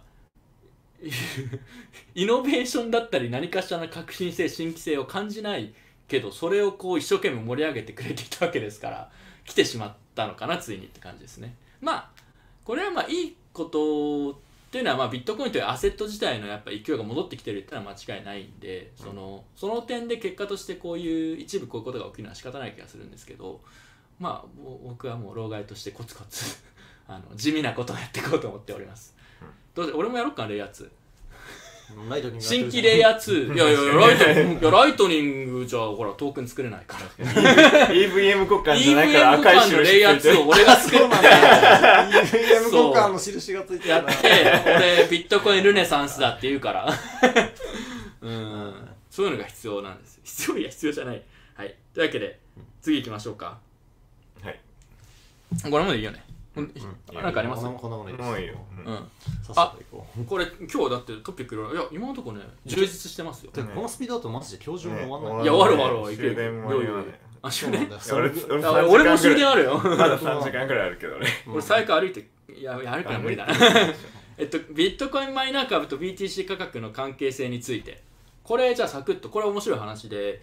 なんかビットコイン価格が上がってるから自分そのマイニングのマイナー株価格も上がってると思ってたよ、うん。あのね比例して。基本的にはだって似たようなものじゃん。ビットコイン価格が上がったらビットコインマイニング企業の収益性も上がるはずだから。ならむしろレバーかかってるぐらいそうそうそうそうそうそう。ねむしろアウトパフォーマンスするのかなと思って、なんか見てたらあのいなんかビットコイン上がったんだけどマイニング株下が下がってるとか上がってないというか、みたいなのあって。それ聞きました？そうなんかまあこのヘッドラインでは上がっては上がってる上がってるんだけど、うん。このここ数日とかではビットコイン価格は下がってないのにマイニングだけね下がってんだ。20%とか下がってて。そうよくわかんなくてそこら辺の価格の相関性が。面白いよね。ねちょっと不思議な感じで、うん。なんか理論があるのかねね。なぜって言えるで自分そんなにこれこれが要因ですと言えるほどは理解してないんだけど非常に面白い謎のデカップリングまあ、そこが分かれば収益機会がありそうみたいなそうそうそうそう。感じのねでなんか日本でもマイニング株に投資してるあの新ニーサで年始にそのビットコイン ETF は買えないからマイクロストラテジーとかあとマイニング株にあのはいはい。貼った人が結構多かった。結構需要あるんだよね。日本でもそう。そう税制のメリットもあるし。でも本当に気をつけてほしいのはマイナーって結構倒産するからそのそうだね。あすごい長い目で見てあ儲かるかは分かんないですよっていう。ーね。えでもそれだったらマイニング企業のあのインデックスに投資をすればいいんじゃないの？そしたらビットコインが理論上はビットコイン価格が調子よく上がってったらレバレッジかかってる感じだから、うん。マイニング株も順調に上がってってあビットコイン価格そろ下がり下がりそうと思ったら撤退するでいいんじゃない？のまあ。ただあのまそのマイニング企業のインデックス株を買ってもそのその株を発行してるマイニング企業がそのマイナーの全体を占めてるわけではないから。ああそういうことね。まあアメリカのでもまあでもアメリカの走りって結構あるから少なくと何も完全に乖離してるってわけじゃないと思うけどね。うん。うん。まあでもアメリカには偏るねまあうん。うんそう。いや結構面白いトピックなんだけ中ど国のマイナーにインデックス投資する方法とかあったらすげえ盛り上がりそう。ね。いやでも超リスキーな気がする。アメリカ企業よりさらに。そうだね。政治的リスクもあったりするし。そう確かに。まあそんなことができたらって話だけどね理論上は、う。ん。もう結局結論としてあなんか仮説があるんだって。そうなんかいろんなあまあいろんな仮説があるんだけどなんか最近読んで面白いなと思ったのがなんかその大手の上場してるマイナーのうん。まあ一応上場してるからいろんな財務諸表をあの出しててまあ固定費でいくらかかりましたとか結構えー、何？損益計算書？を載せてるからそれを分析してる人とかがいて、ああこの人たちは電力はこのコストで仕入れてるんだけど結構安いんだけどなんかそれ以外の間接費がめちゃめちゃ高くてうん。あのその CEO への報酬だけでなんか電力のへあのコストにキロワットアワーあたり1セント加算されてるみたいな、あー そういうなんか要するにうん。普通の企業としてちょっとあれそうあのちゃんとちょっと支出がガバガバすぎてなんかひょっとするとこれはあんまり競争力ないんじゃないかみたいな。上場してないマイナーがどれぐらいはい報酬取ってるかは分かんないけどうん。なんかその意外と競争力低いんじゃないかいやでもねこのテーマ本当面白くて結構ね観察しててもビットコインアメリカのマイニング企業に投資をしてる人たちなんか結構ちょこちょこいる気がしていて、なぜ乖離するのかとかトレンドをね分析したりとかってすごく案外重要あるのかなと思ってて、うん日本でも。てか逆に日本だとばあ日本だとこっちの方が盛り上がる。なんか株倉とかはさビットコインは永遠に税金があってかで永遠に入ってこないじゃんうんじゃあなんかビットコインマイナー株買えばいいじゃないですか。鶴橋を売りましょう。みなんたい なかそれが好きだもんね。あ、これはキャッシュフロー配当があるから、これは配当があるから、じゃあ価値ありますねとか言いそうじゃん。うん、なんか、いや、どういう、なんかラップされてるだけなんだけど、みたいなさ、その、なんか本質は見えてない気はしながらも、それ橋を売りましょうという情報を交わされてる。確かに。であともう一個やっぱりさ、日本の取引所がまあ販売所でスプレッド取りまくってるというか、俺本当にどうかと思ってるんだけど、もう証券会社でもう取引した方が案外健全なんじゃないかなとかちょっと思ったりするとこもあって、まあちょっと自分がやってないから実際どうだかわかんないんだけど、そう。はい。だから、結構このネタ面白いし、あの、例えば、マイニング株自分も買ってますとか、なんかこういうのが面白いですが、そういうのがあったらぜひコメントで教えてほしいですね。これちょっと宿題ですね。ね。宿題。いやこれ面白い。めっちゃ面白い。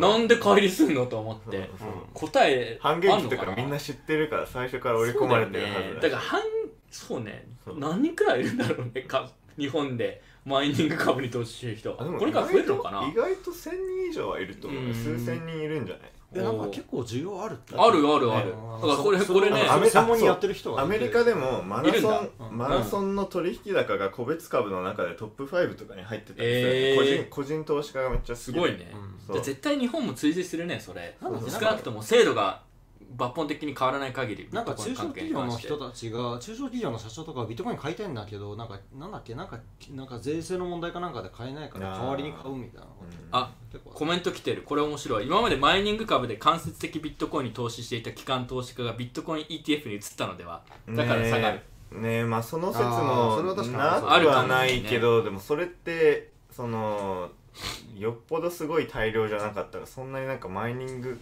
かうん。マイニング企業のえー、なんていうのその評価額うん。に影響を及ぼすものなのかなってちょっと思っちゃうんで、うん。ちなみにマイクロストラテジーの株爆上がりですから、うん。最強企業ですよ。最強。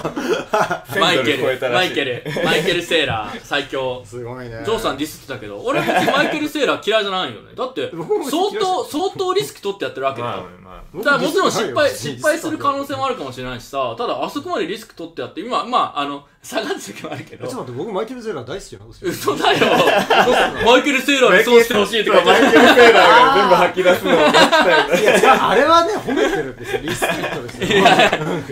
いや相当リスク取って今多分でも多分彼が買った原価より多分これから下がることまあありえるけどまあ当面はなさそうな雰囲気を感じるよ3ね万ドル台前半とか、うん。で ETF も入っちゃったし、そういや多分価値格に入ったよこれ。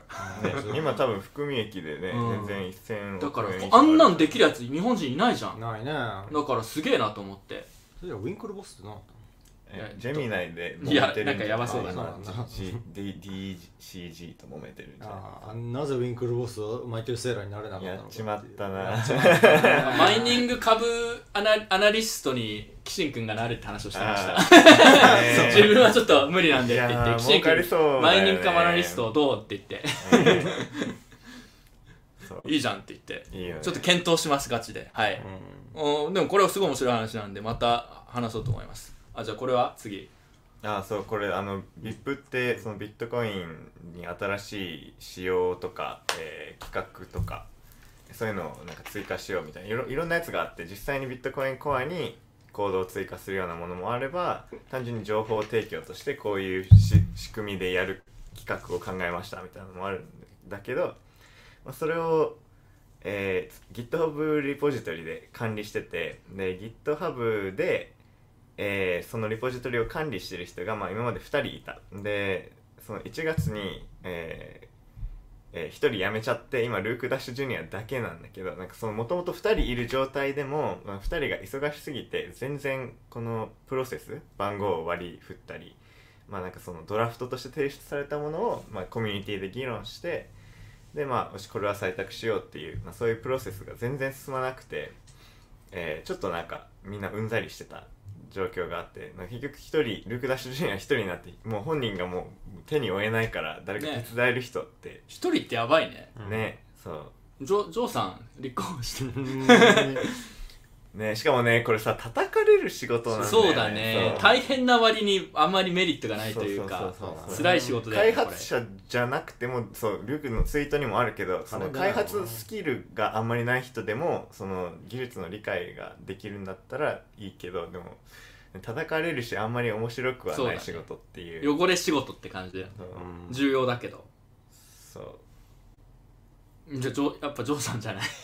なんかこれなんか OSS 全般の問題がすごく先鋭化された形で出てる感じがしますよね。ちょっと誰が金出すのかちょっと。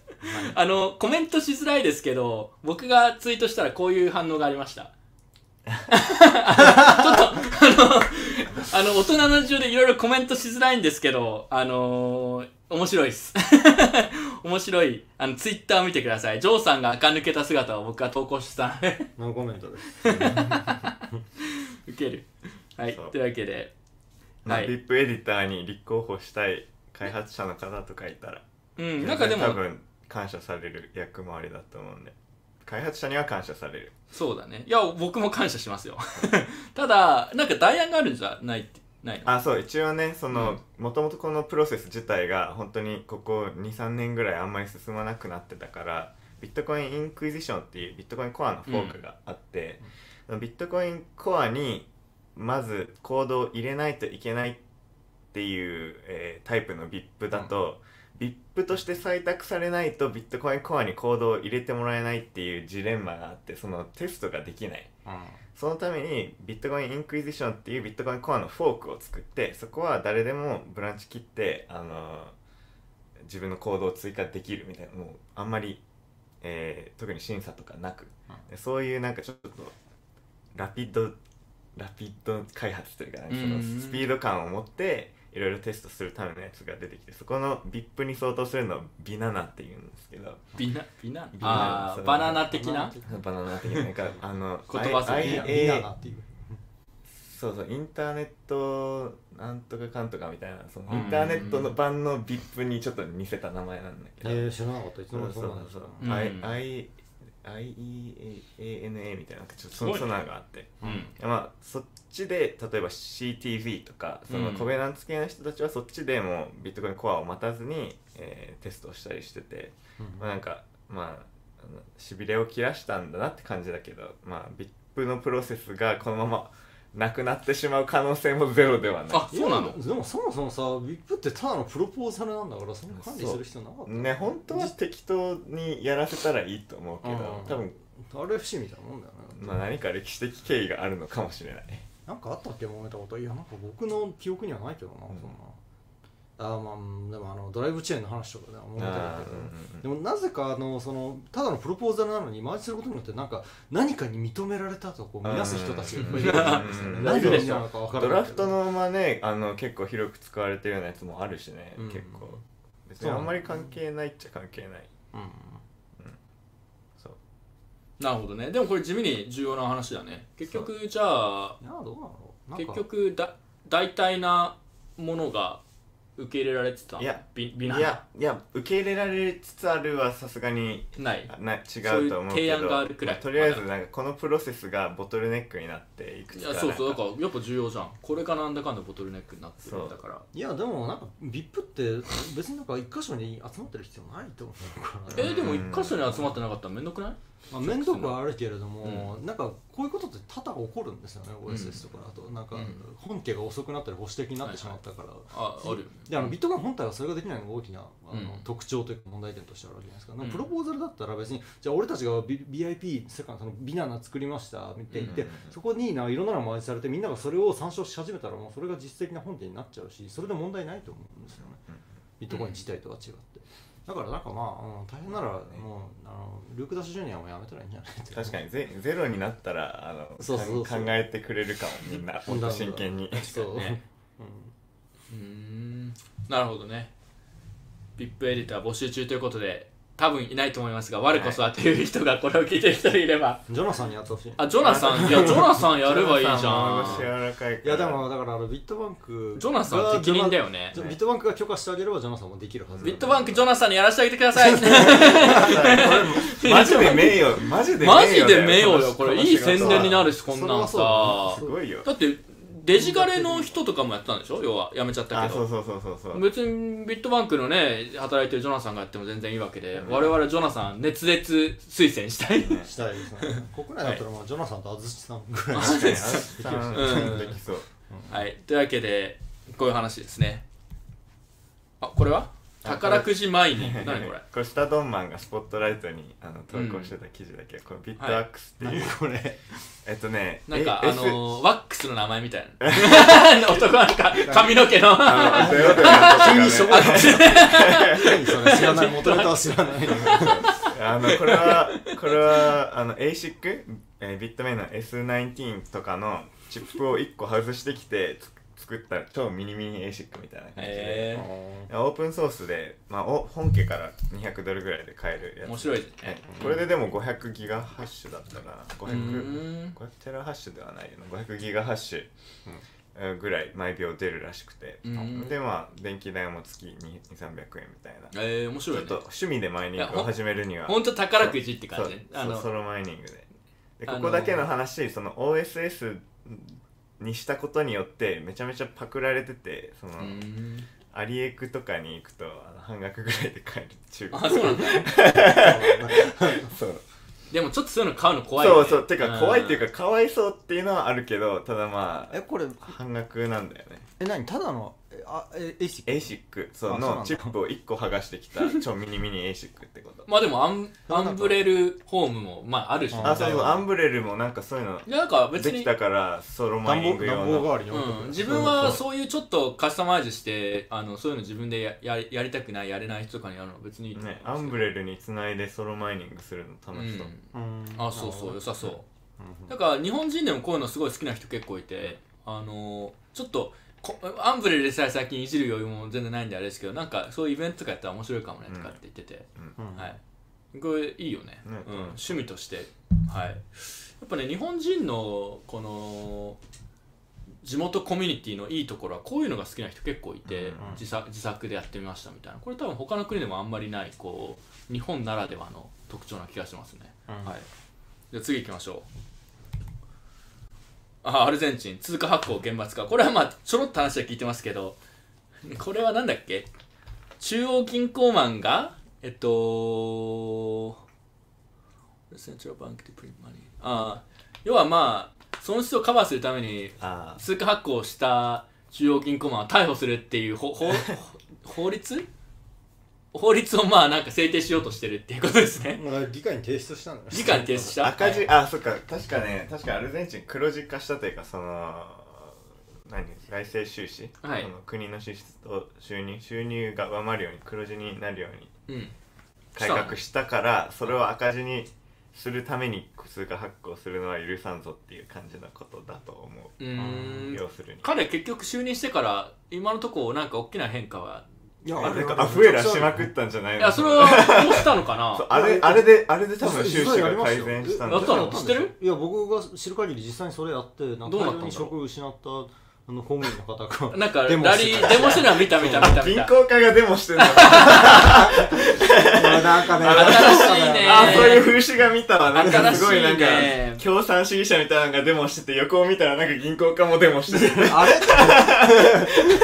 そんなになってんだでも。すでに。公務員がデモしてる。要は仕事を失っちゃって俺たちの生活を返せみたいな。あのってことはまあやったってことなんだ。やったってこと。やったんじゃないまあ少なくとも限定的には段階的にはやってるんだね少なくとも、えいいじゃん。だからあのペソが暴落してるのもアルゼンチンペソが暴落してるのも同じ理由でしょ、うん。なんか本当にあのそのミレイが行動してるからマジでドル基軸になるんだっていうことでうんペソが暴落してるでもまだペソ使ってんでしょ？使ってないんじゃないですか、ねえだめっちゃごめん細かい支払いなら使ってるかもしれないけど。あの見ておくべきだと思うけどまあでもね実質もだってともとあれでしょ？もともと車とか家とかはドルだったシャドウエコノミーがでかくてみんなドルを使ってるわけでしょ、うん。だからなんかトップがもうドル行くんだもうペソいらんって言ったらもうみんななんか今までこそこそやったのを なんか結構大っぴらにやってるもういいか事実上ドル化もうしてるみたいなのありえるんじゃない？そうだと。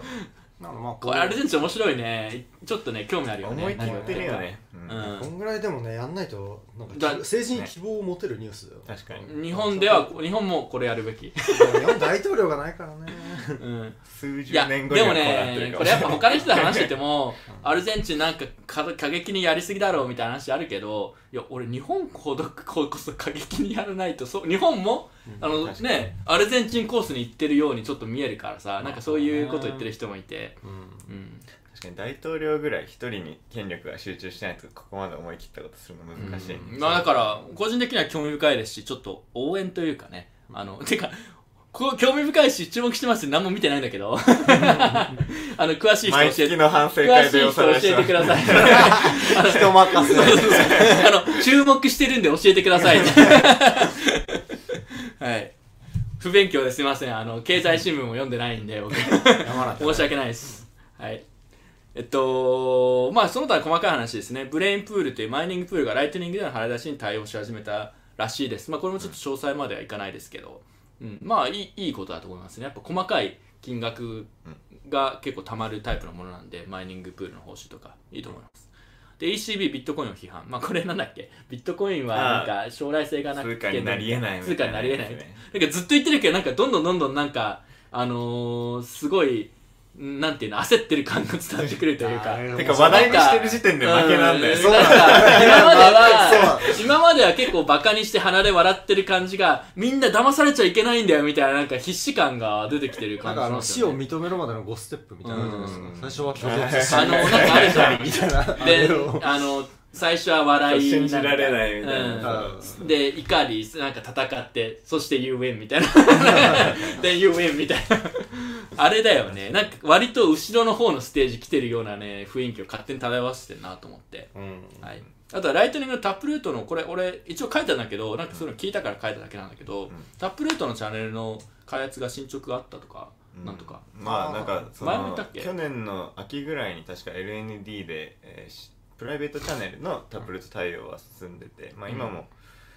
プライベートチャンネルベースではその使ってるところが増えてきてて、まあ、これはあの最近記事で書いたやつなんだけどあのフェニックスエクレア？フェニックスさん、うん、ああフェニックスあごめんあフェニックス。あアサンク、うん。アサンクのフェニックスとかも、まあ、なんかそのオンチェーンであのアトミックに追加入金できるみたいなのがすごいあスプライシング？スプライシングを使って、うん。えーゼロコンフスプライシングみたいなのができるようにしてて、おー。まあ、それは強制的に自分のところのユーザーは全員自分のところのウォレットを使ってるからすごいなんかカスタムのことができるわけだけど、カスタムのことができる特徴を使って、えー、ミューシグ2を使ったり、えーうん。してその、まあ、タップルートチャンネルのうん。なんか効率化みたいな感じで、あのコストを下げたりしてて。なるほそうそう。まあいろいろやってんなって感じ。これはタップルートチャンネル自体の進捗というよりはまあアプリケーションレベルで、はい。まあこういうことをする、えー会社も出てきたよあーでもいいいいことだね。そうなんかあんまり今までそのまだミューシグ使ってるウォレットないよね、うん。多分。ひょっとするとグリーンのブロッうんクストリームとのううん。んあれは使ってるかな。あのええーグリーンライト。グリーンライト。グリーンあー。あグリーンライトじゃなくてグリーンライトはやってないえっと2オブ2のあのブロックストリームとユーザーであー。グリー。ンあれとかはひょっとすると、えーまだやってなかった。まだやってないかな、うん。まあやる必要はあんまないもんね、そう。まあなるほどね。そうそう。あんまりまだタップルートなんかそういうシュノアシュノア署名周りって使われてないから、そうだね。その辺がやっとちょっとずつ、はいはい。なんかそれで言うとさこういう地味な改善。なんか最近そういうのだってあ地味にいろいろ改善してよくなったなみたいなのがあったんだよな。なんかまあでもこういうの重要じゃまあん地味だけど、そうだね。うん。でもこれはビットコインルネサンスではないんで、これはビットコインルネサンスではないんですよ。コツコツ改善はねなんかディスら VC れに説明しても響かないから。タップルートチャンネルと VC に行ってもお金出してくれないから。そうなんだよねなんかボルツもタップルートに対応してどうのって言ったな、うん、だからボルツボルツチーム結構あの自分たちも仲良くてちょっとねソフトウェア使わせてもらったりしたり仲いいんですけどなんか偉いしコツコツやってんなってすごいリスペクトなんで、あの宣伝しておきますボルツ。はい。次、今後あのオンチェーン手数料が上がってったらそのミュージックとかでなんか署名しないとあかすごいそううん。そうだね。そうだね。確かに。いやこれコツコツやるのが重要ですね。うん。はい。あのー、そうね。はい。次。えータイ政府デジタル資産取引の取引の BAT 免除を発表。これ知ってる？タイあタイ。ーこれ僕が書いたんですエリートじゃないですか。まあ BAT って要するに消費税のことなんですよね、うんうん。だからなんかデジタル資産取引なんかタイあの一時期そのなんか昔はノマドの天国みたいな感じだったんですけど最近はなんかノマドで働いてるやつからもちゃんと税金納めろよみたいな。若干厳しくなってきて、えーでもなぜかなぜかデジタル資産というか、うん。暗号通貨系に関してはそうあの緩い方向に向かっているらしいという、えー興味深いね。そう。なんでだろうね。不思議ですねなんかタイのそのなんか一貫性がなくてよくわかんないそういう方針が。ちょっと言い方悪いけどちょっとタイっぽくていいね。そうまあねまあまあ。うん。でもまあ少なくともそういうなんかデジタルネイティブの人たちに集まってほしいという、あのスタンスは一貫してるのかな。確かに。あそこはかなりやっぱ力入れてるよね、うんエリートですもんね。まあもう行くこともない。行くこともない。あれ何年間だっけ？5年？5年のビザがあるいけど。やいやまだまだ間に合う。まだ間に合う。まだ間に合うってなんか俺がここで言うことじゃないかも。まだ間に合ういやまあ行けたら行くわ。いけたら行くわ次行きましょう次、はい次。エルサルバドル KYC 休暇おこれちょっとこれよくわかんないな。俺知らない、俺もあんま知らない。うん。うん、僕もなんか一つニュース見ただけだけどなんだっけ？エルサルバドルであのあの結局あのビットコインを使う場合でも、えっと10ドル以上？違うな。2ドル200ドル以上か、うん。200ドル以上の支払いの場合はなんかちゃんと ID と紐付けてないといけない、うんああ200ドル以上でそれはうざいね。厳しいね。200ドルあったか覚えてないけど、そんぐらいのオーダーだったはいはい。なるほどね。200ドル以上だったかなき金額感としてはそれくらいね。それくらい厳しくやっていくよと、それはちょっとだるいね。だるいよね。KYC がちょっと害悪というね。なんかあの結局やっぱりなんかビットコインどをなんかあの導入しますみたいに言ってるのもなんかやっぱりこうなんだろう流行りだからやってんだろうなって。あー感じがエルサルバドル？そうすごいいやそれはさすがにないと思うけど少なくともこれに関してはちょっと同意しかねるところはあるね。ねどうなんだろうね。何が目的なの？かまあ、うん。いやいや単純に多分金融規制強化のビットコインとか関係ない文脈からも、うん、プレッシャーかけられてって話だと思うけどね、うんでも KYC は本当に不必要な KYC と過剰な KYC チェックとかやめてほしいね、うん。はい。次行きましょう。というわけでもう時間もあるのでねパッパ行きましょう、はい。今月のゴックスで今月のサムですね。この写この写真すごいよね。なんかさアメリカのさネットフリックスのドラマ的あいいね。なんかこれのさあるよね絶対こういうの。これいいよね。三口割りのやつが違う、うん、うん。うんはい、被告人側は懲役5年前後かそうなんかと主張サムの、うん。サムの弁護士団。弁護ま団だ決まってないのね。そうそうまだあの判決とかは数ヶ月先だと思うけど。数ヶ月か。あの少なくとも分かんない、うんうん。けどあのそのいろんな値段が上がったりその投資してたベンチャーの株の株が上がったりしてその倒産した時点での、えーみんなの評価額は返せるっていう状態になってるらしくて。まあフィアットだってね、うん。そうそうそうそう、まあ、まあマウントボックスでいうその盗難されたけど値段上がったからその当時の時価では返せるよみたいな状態になってて、あーね。だから、えーもういいだろうみたいな。しかもこいつはチャリティーとかすごいんだぞみたいな感じで。あれ？それ チャリティはユーザーの金盗んだやつチャリティーそれなそんなん俺でもできるぞ。本当にそれなんだけどなんかそういうちょっととんでも理論であの弁護団がなんか懲役5年前後ぐらいにしてくださいよってあの5年から7年ぐらいにしてくださいってあの今、うーんそんなに軽く、えー言っていう要要求じゃないけどまあその。要望？き休憩の逆なんだよね。そのあー減刑弁護団からこれぐらいが妥当なんじゃないですかみたい5な年はないでしょこれで5年になっちゃったらみんなやりまくるぞ。それな。あそう。盗んでたまたま上がったらうん。セーフならみんな一か八かやるよねタそう。イミングしていやそう思うよ。そう。だからまああの僕はこれが妥当とは思わいないですけどね個人的には。なんかあのフィットビタリ君のみたいなノリでフィットサムみたいな。なんかフィットサムって言ってさ監獄の中でどんどんさサムが痩せ出て痩せてムキムキになってそのプログラムあのそのプログラムを販売しますオンラインでとかって言ったら売れそう。俺買う俺サムと一緒にダイエット頑張る。確かに。ドキュメンタリータイプそういうのやってそう。はい次。ナイジェリア当局バイナンス幹部を拘束。これ俺知らないな。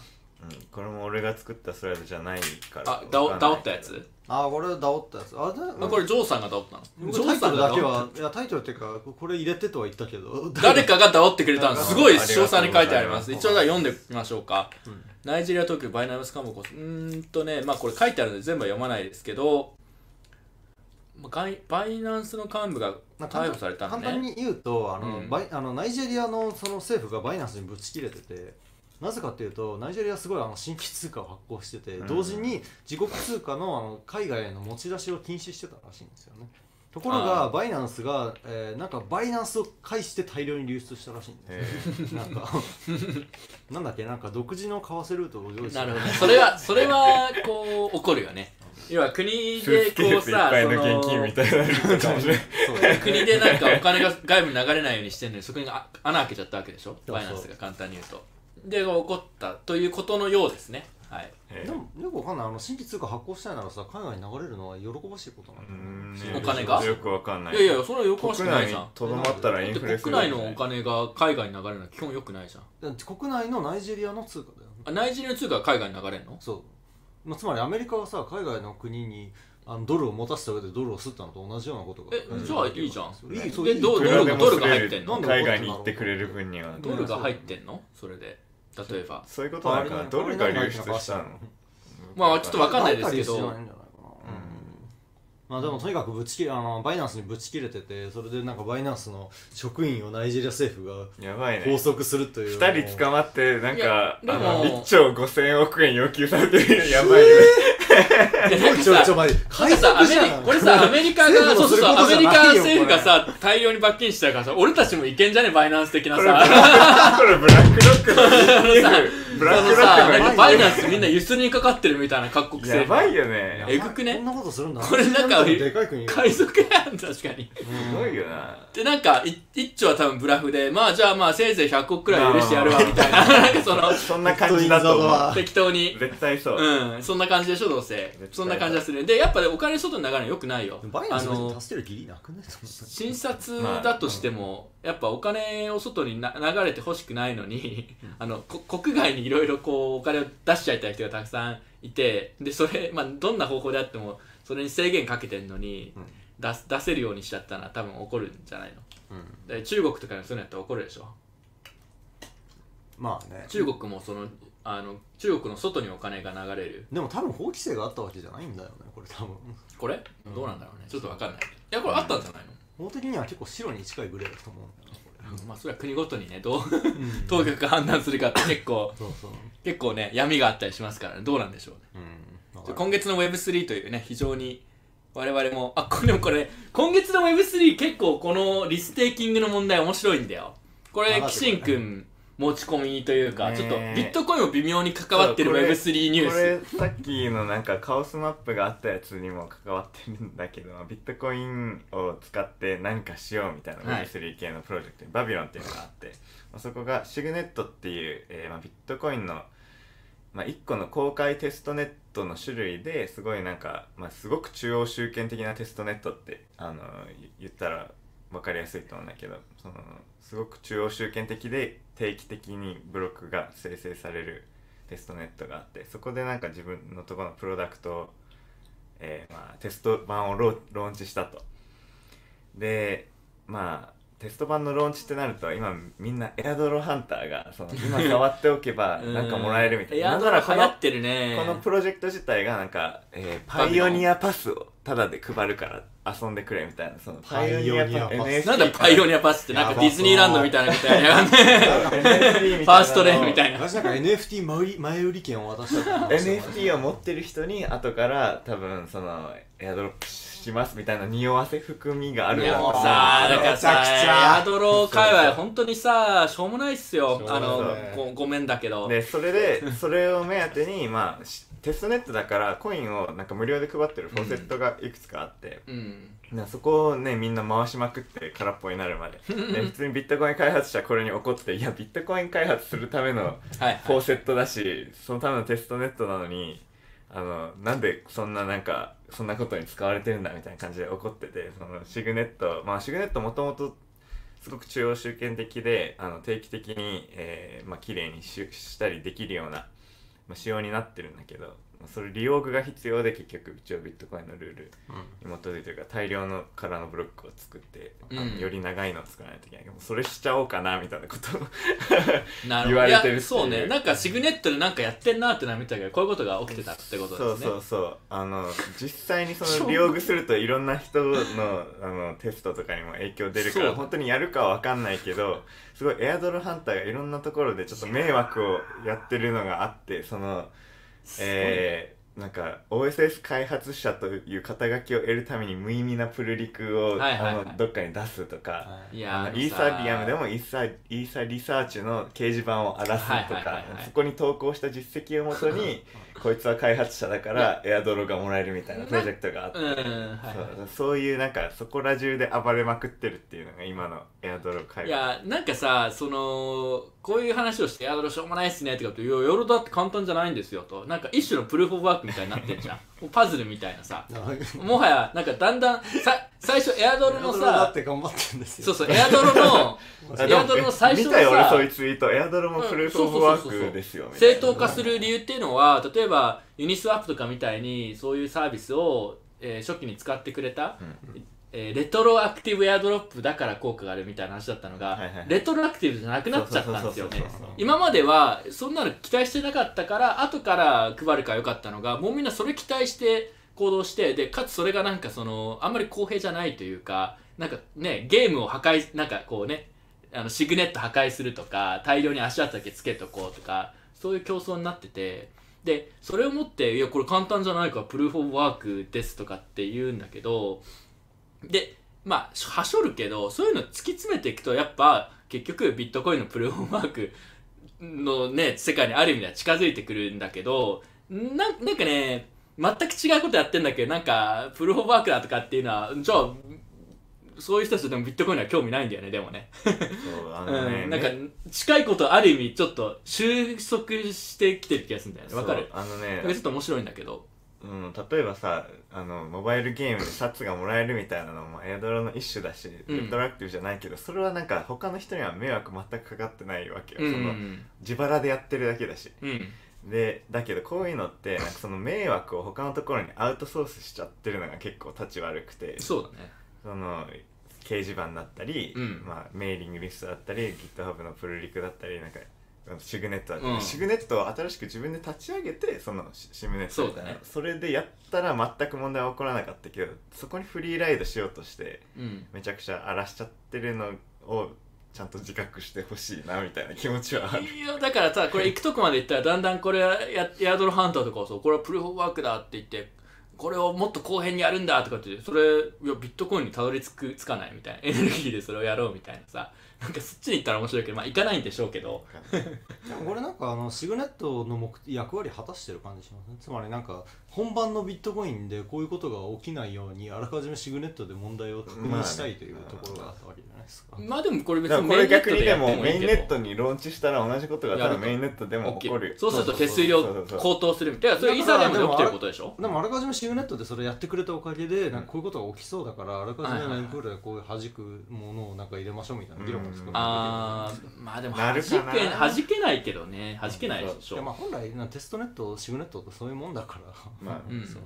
まあだからシグネットでよかったただメインネットでいきなりそうなんですよえでもオーディナルもあるある意味そんな話じゃん。ちょっと違うけど。うん。まあねそうそう。うんまあまあこういうのがね今年は増えそうだね。増えそうだね。うんその点でもやっぱオンチェーン手数料はどんどん上がっていく方向であると自分は思っててこういうの増えるし絶対。あると思う。今さ今日見たレイヤー2マップみたいなやつが似たようなことやり始めるわけよ、エアドロに匂わせるっていう。やりそうだね。でそうすると大量に大量にレイヤー2が出てきて大量にエアドロの機械があるとかってみんなこう謎のこうオンチェ絶対起きるねーンオンチェーンを増やすっていう。そう。もうそうすると手数料が上がる。やっぱりオンチェーン支払いはもうかなりできなくなるものだと思った方がいいね、そう。だから今のうちに例えば一般市民としてできることがあるとしたらじゃあその対策について話したいんだけど、うん。まず今のうちに今今比較的安い。ライトニングに普段使う例えば今日のそのねちょっと買い物で使うとかもしくは取引所に移してもいいんですけどその持ってる手持ちのビットコインの一部をライトニングに移しておく。手数料が安いうちにっていうのは一つやっといてもいいんじゃないかなっていうのと、うん。あとはルーティングとかだとそれやっとくと結構ね手数オンチェーン手数料上がるとルーティングめっちゃ儲かんの、うん。結構直接的に比例しててそうだよアビトラだもんね。そうそうそう。の手数料安いだからそう手数料安くなって今のうちに俺チャンネルを開いてたらいいかなと思ってそう。結構アビトラある実この際。前10冊パーバイトぐらいまで下がったもんねそうそうそう。だからいやと言いながらやってるんだけどややったらいいかなという気持ちは。早くやった方がいい。そうそうそうそう。これはなんかあの視聴者的にもすごく役立つ情報。そうすごい役立つ。お得。お得情報。早めになんかあのね面白い。ライトニングに資金を移しておいた方がいい。大事だと思う。うんそうだね。あとはまあリキッドの利用とかもまあ増えるとかそういうのはこういうのもあって、予想通りかなとは思いますけどね、うん。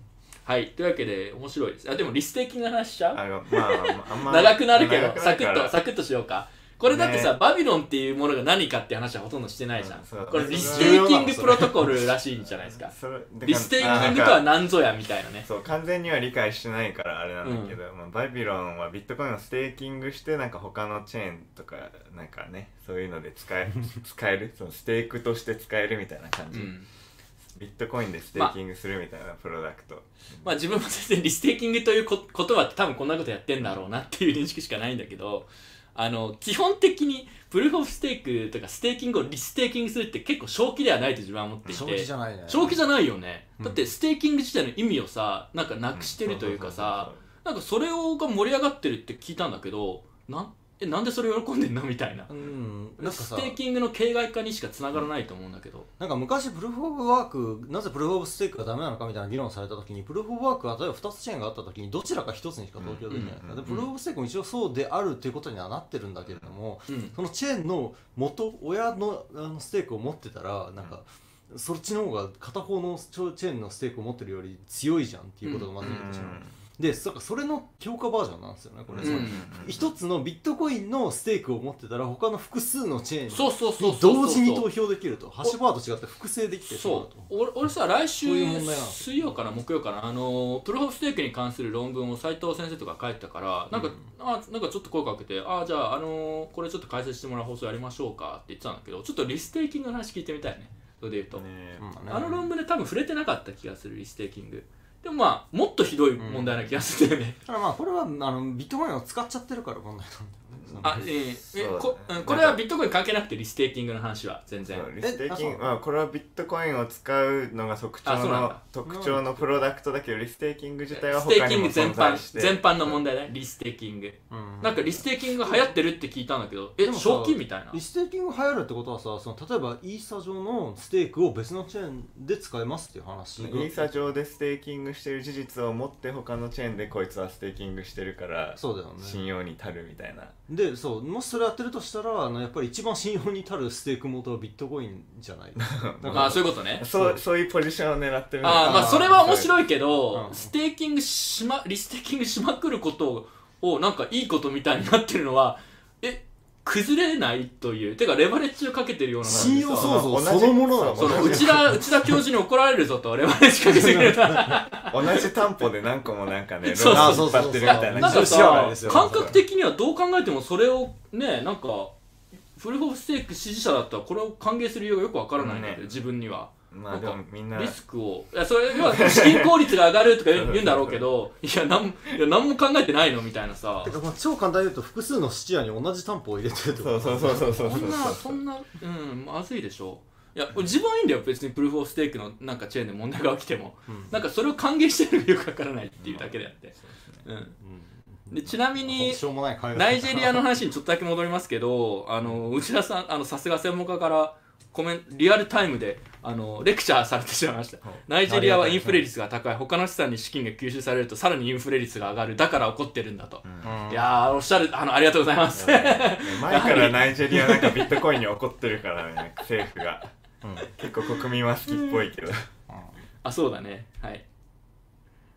レバレッジは逆回転した時の副作用の大きさで善悪が議論できます。ちょっとこれ話し始めると長くなりそうで今日はすいませんね。この辺にしよう勘弁してもらう事故が起こったら来月いやでもなこの観点はとてもなんかあのあれだね。既存金融っぽくてうんの、なんか正統派っぽくて面白い。考えですね、うんうんつまりあの信用創造したとしてもなんか別にした時に副作用が小さければ必ずしも悪いわけではないっていうのは多分そう信用が収縮したとしても副作,、まあ、副作用って何ぞやみたいな議論が無限になんか続きそうな感じはするけれども、でもちょっと面白かったですね、今度お話ししたいなと思いました。今ちょっと時間がないんで。あれなんですけど。焦ってんな。いや大丈夫。で結構我々も大部分じゅあの重いやつは言ったから、うん。今月の日本ジャパンで日経がねま最高値更新したっていうことで。あただね俺株式と投資家ではないから全く実感がないというか、ああそうなんだって言って、うん今株持ってないやつマジで危機感持った方がいい。な俺持ってね俺持ってねえね持ってねえわ。持った方がいいわ。俺持ってねえ日わ本株は持ってないですね。バイビットコインしかしてない。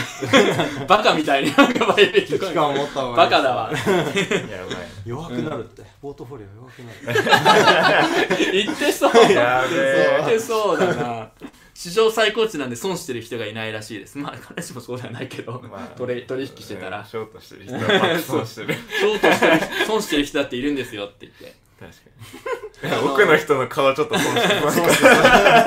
えこれさでもこれなんか寝て起きたらお金が増えてるなあのスクうん。あのスクショ思いい写真いいこれでもさそれこそ日経新聞よんちゃんと読みましょう読んでからコメントしましょうとかやれそうな話なんでさ確かに。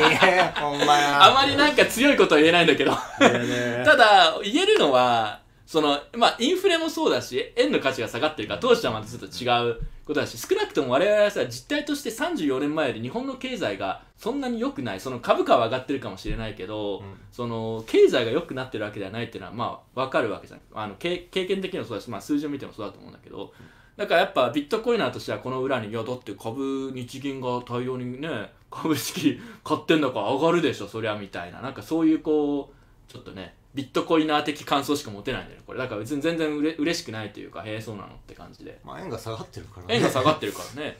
円が下がって日銀がいろんな企業ののなんかね 大株主みたいになってる中でさうん。これ株価上がってなんか実態と乖離しててなんか意味あんのみたいな、まあ、もしくはそれに対して実態と乖離してないんだっていうこう主張する人もいるかもしれないんでそこは別にそんな詳しくまあでもないんでビットコインが最高値更新する時も数年前と比べて全然狂乱してないなみたいなのあるからそれと似てるような感じ確かに狂乱してんのかなな株。ねどうなんだろうあんましてないあんま聞かない気が、ねうんそれで言うとビットコインどう日本のあの市場今盛り上がってんの？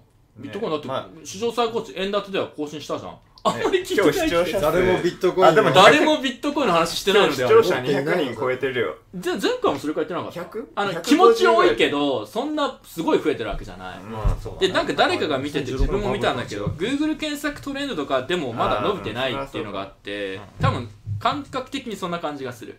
まだ入ってきてないのでツイッターでなんか何人かちょっとリインプレッションとかリアクション増えたなって言ってる人はいたけど、まあまだそんなすご確かに。いあの狂乱ではないよ一時期と比べるとちょっと上がり上司であるのは間違いないけど、そんななんか例えば2割伸びたとかそういうレベルであってなんか2倍になってとかでは3ないですね、うん。なのでし反省会の登録者数もげずっと12年くらいなんか残減してってるんで。YouTube 登録者数減るってどういうこと？俺1ヶ月に1回しか動画投稿してないんだけどみたいな。別に登録登録外さなくてもいいじゃんみたいな。もう見たくもないみたいな。ねはい減るんですよ。でもなんかナイーブに考えるとこの株高はなんかあのインフレの前触れ感がすごいですよね。うん。いやそう思いますけどね。なんかだからむしろむしろ警戒要素な気がしま物価上がりそうだどっちかっていう値上げして利益確保できるか株高みたいなところはあるんかもしれない、すでも大石さん理論があってその 要はインフレが続いていくとあのー、累進課税だから税率はどんどん上がっていくみたいな。いやそうなんだよね。えぐいよねこれね。悪悪魔みたいな仕組みだよね。ドルドル建てで考えたらすっごいことになったからここここ数年いやで僕一言じゃなくてサラリーマンだから。そうか。じゃあなんかちょっと上のブラケット入っちゃったりするの？それで。ああ入ってるかな。あんま入るよそれで。でそう。いやなんか悪魔みたいなさスキームだよね。そうだね。よ なはい。というわけで次行きましょう。フィナンシェプラットフォームの詳細。ね、これさ、やる？興味ある？時間ないから。読みたい人読んでくださいはい。次行きます。いやちょっと面白いな飛ばされる扱いが。いやもっとしょうもないのあまあでもいや、こっちの方がまだワールドワイドですから。そうだねワールドコイン人気爆発中。なんかすごい日本でも、そうそうそうあのー、あれでしょ？なんかデバイスで目のスキャンするやつみたいなやつが、すごい来てるらしいねそう。すごいね。うんその話してる人いいたもんこの前なんか飲みに行ったらなんかオえ。ーーブっていうのがあってみたいな。逆に俺の周りでこんなこと話してる人一人もいないからさいないね。なんか違う異世界が存在するみたいになってんだよねなんかねどっから情報仕入れてくるみたいな、ね。いや俺たちが変なところにいるかもしれないでもまあ一応なんかこれでさそのアフィリエイトみたいな仕組みになってるから、うん。まあ、その広まりやすいっていうのは分かるけどなんかどうも初期8月とか7月だったかなになんか登録した人は今までにエアドロップされた金額が値段値上がりもあって合計8万とか10万とかになってるらしくて。あのあの街角に並んでた人たち。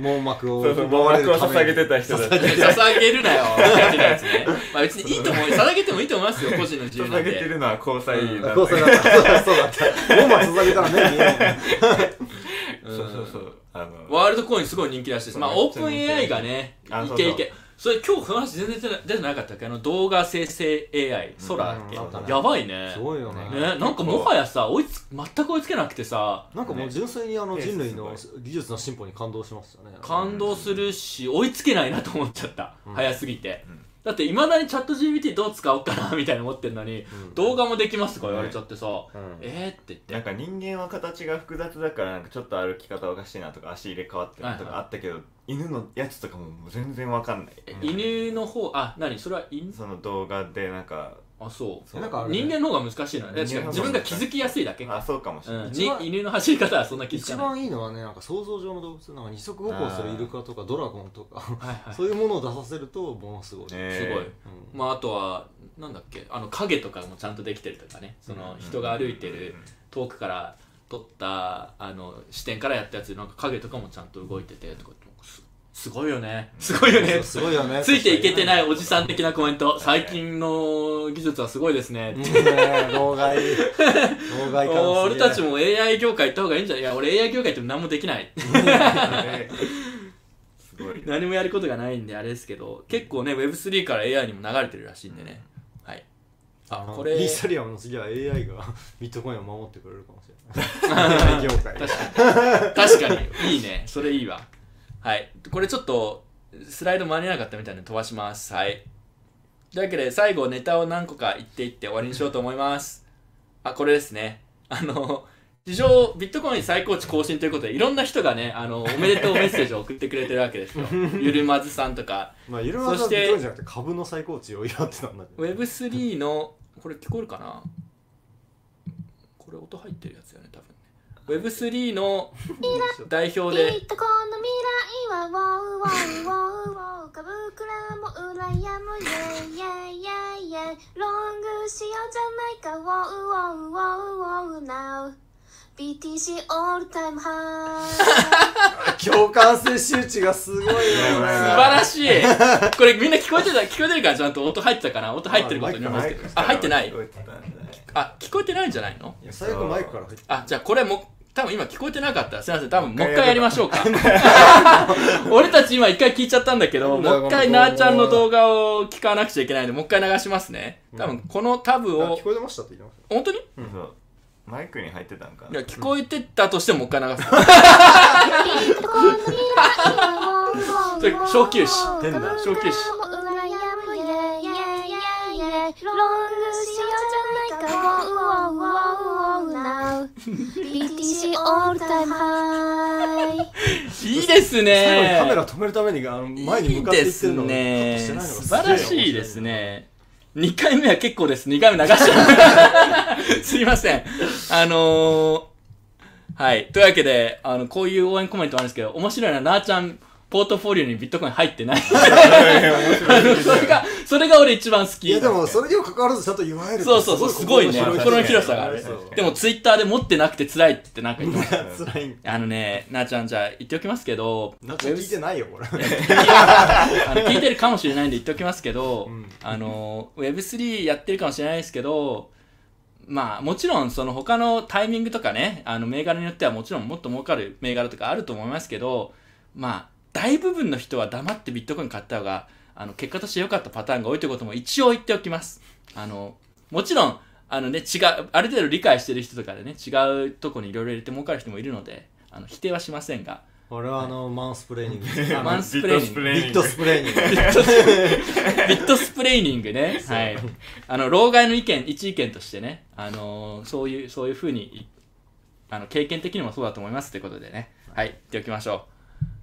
なんかね、ポートフォリオなんか公開してたじゃん。たまに流れてくるんだけど、ツイッターで。あのポートフォリオの草コイン純度が高くてすごいいいんだよね。いやちょっとポートフォリオを出したいねなんか謎の、どっからこれ見つけてきたみたいな、なんかその、コインが結構ね、あれがいいんですよ。はい。はいじゃあ次行きましょう。あれ素晴らしい。今月の内容ですね。これエルフトークンですね。ちょっとこう、詳細は言えないんですけど、これ、じゃあ、キシンくん何があったか、これ何があったんだっけ？いやなんかまあエルフトークってていう IO があって、うん。そのお金を集めたけどなんか IO の付与の予定日の前に、ちょっとい一旦タンマみたいななんか。先延ばしにするわみたいな感じになってでみんな怒ったんですよね。なんか資金を拘束されて出せないみたいな。確かまあ、ねやってましたね。うん。そうで、そうその後、やっぱちょっと待ってってその後言って。なんかがなんかロックアップをなんか取り付けましたみたいな感じはいはいはいでなんか追加の発表してなんか許された感じがあったけどなんか最て初からかさ、そうロックアップ最初からやるべきものじゃないの？よくわかんないけど。最初から決めとけよみたいな感じで怒られてたけどてか、俺 IO ってせめて最低でもロックアップ条項は何かしらついてるものだと思ったけど、そうでもないっていうことが分かったのが個人的な、へえ、そうなんだっていうのと、結構これでもね、12.5億円集まって、販売手数料8%らしいよ。儲かるねえっと、ビットフライへの報酬が総発行数、まあ、この、この書いてあることが正しいとしたら4%だから、5億円も、まあ、トークン報酬取ってあ手数料で1億？る。そうそうそう。手数料1億とトークン持ち分で5億。みたいな。ええで、それがロックアップされたってことね、今回一部。一部かな？条件だねはあるんだけど。ああんまり詳しくないけどはい。ということでね、じゃあ錬金術素晴らしい。ね儲かるからやりたいだろうね反省会 DAO.io やりたい。なんかちょっと、今度、ちょっと相談しにバチ行こうかャートークンバッチャー、あ、いいね。バッチャーくん、ババッチャーくんトークン。バッチャートークンは絶対他にもあるから。確かにバッチャーくんトークンだったらみたいな。いいね買ってよ。やべえうん、買ってよ。俺、そしたら手数料分8%取って、あと、あの、アドバイザー手数料4%くらい取るから。はい。というわけで次行きましょう。うん僕はノーコメント あ、これ、うんあこれはなんか、ちょっと画像もないんで、しょうもないんで、ちょっと飛ばします。画像載せたらこれ多しょうもないんで。されるかなしょうもないんで。なんか、ネタとして、なんか、すげえニッチなネタですよね。リップルとニップル間違えたらちょっと面白い面白いかったそれは面白い、センスがめ。ちゃくちゃ面白かったビットコインが悪く見えそうなよくある詐欺。元柔道五輪選手を逮捕、暗号資産めぐり4000万円詐取容疑。これはどういうことだ？うんまあよく、まあよくあるやつだよね。なんかこれをもううん。お金入れてくれれば儲かるよとかそういうやつでしょ。だからこういうのさ報道するのはいいと思うんだけどなんか結構悪意感じるよね毎回思うんだけど。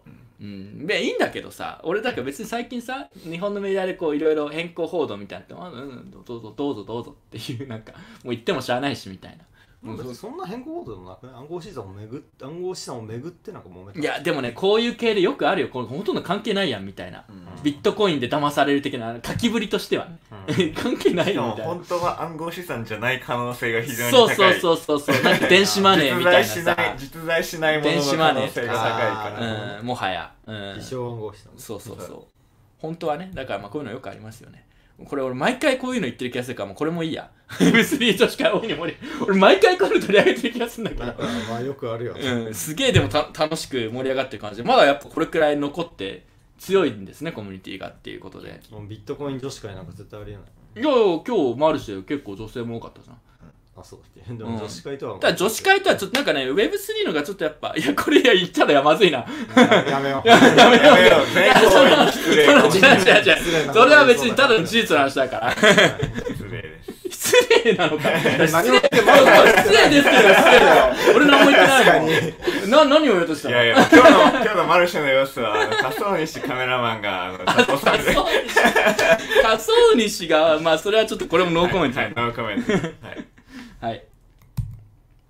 えジャック同士ね、スーパーボールでサトシ T シャツを着て現れたっていうことでね、まあ、それだけです。これ買えるらしいです、ライトニンライトニンググストアで。ドットストアってとこで。これ欲しい。正直欲しくない。えこれ こそのセンスいれいと思わない。これいつも着てるねジャック。えあのー、一丁ラジアでも着てたし。ううん。ビヨンセの隣でこれ着るのはどうかと思う。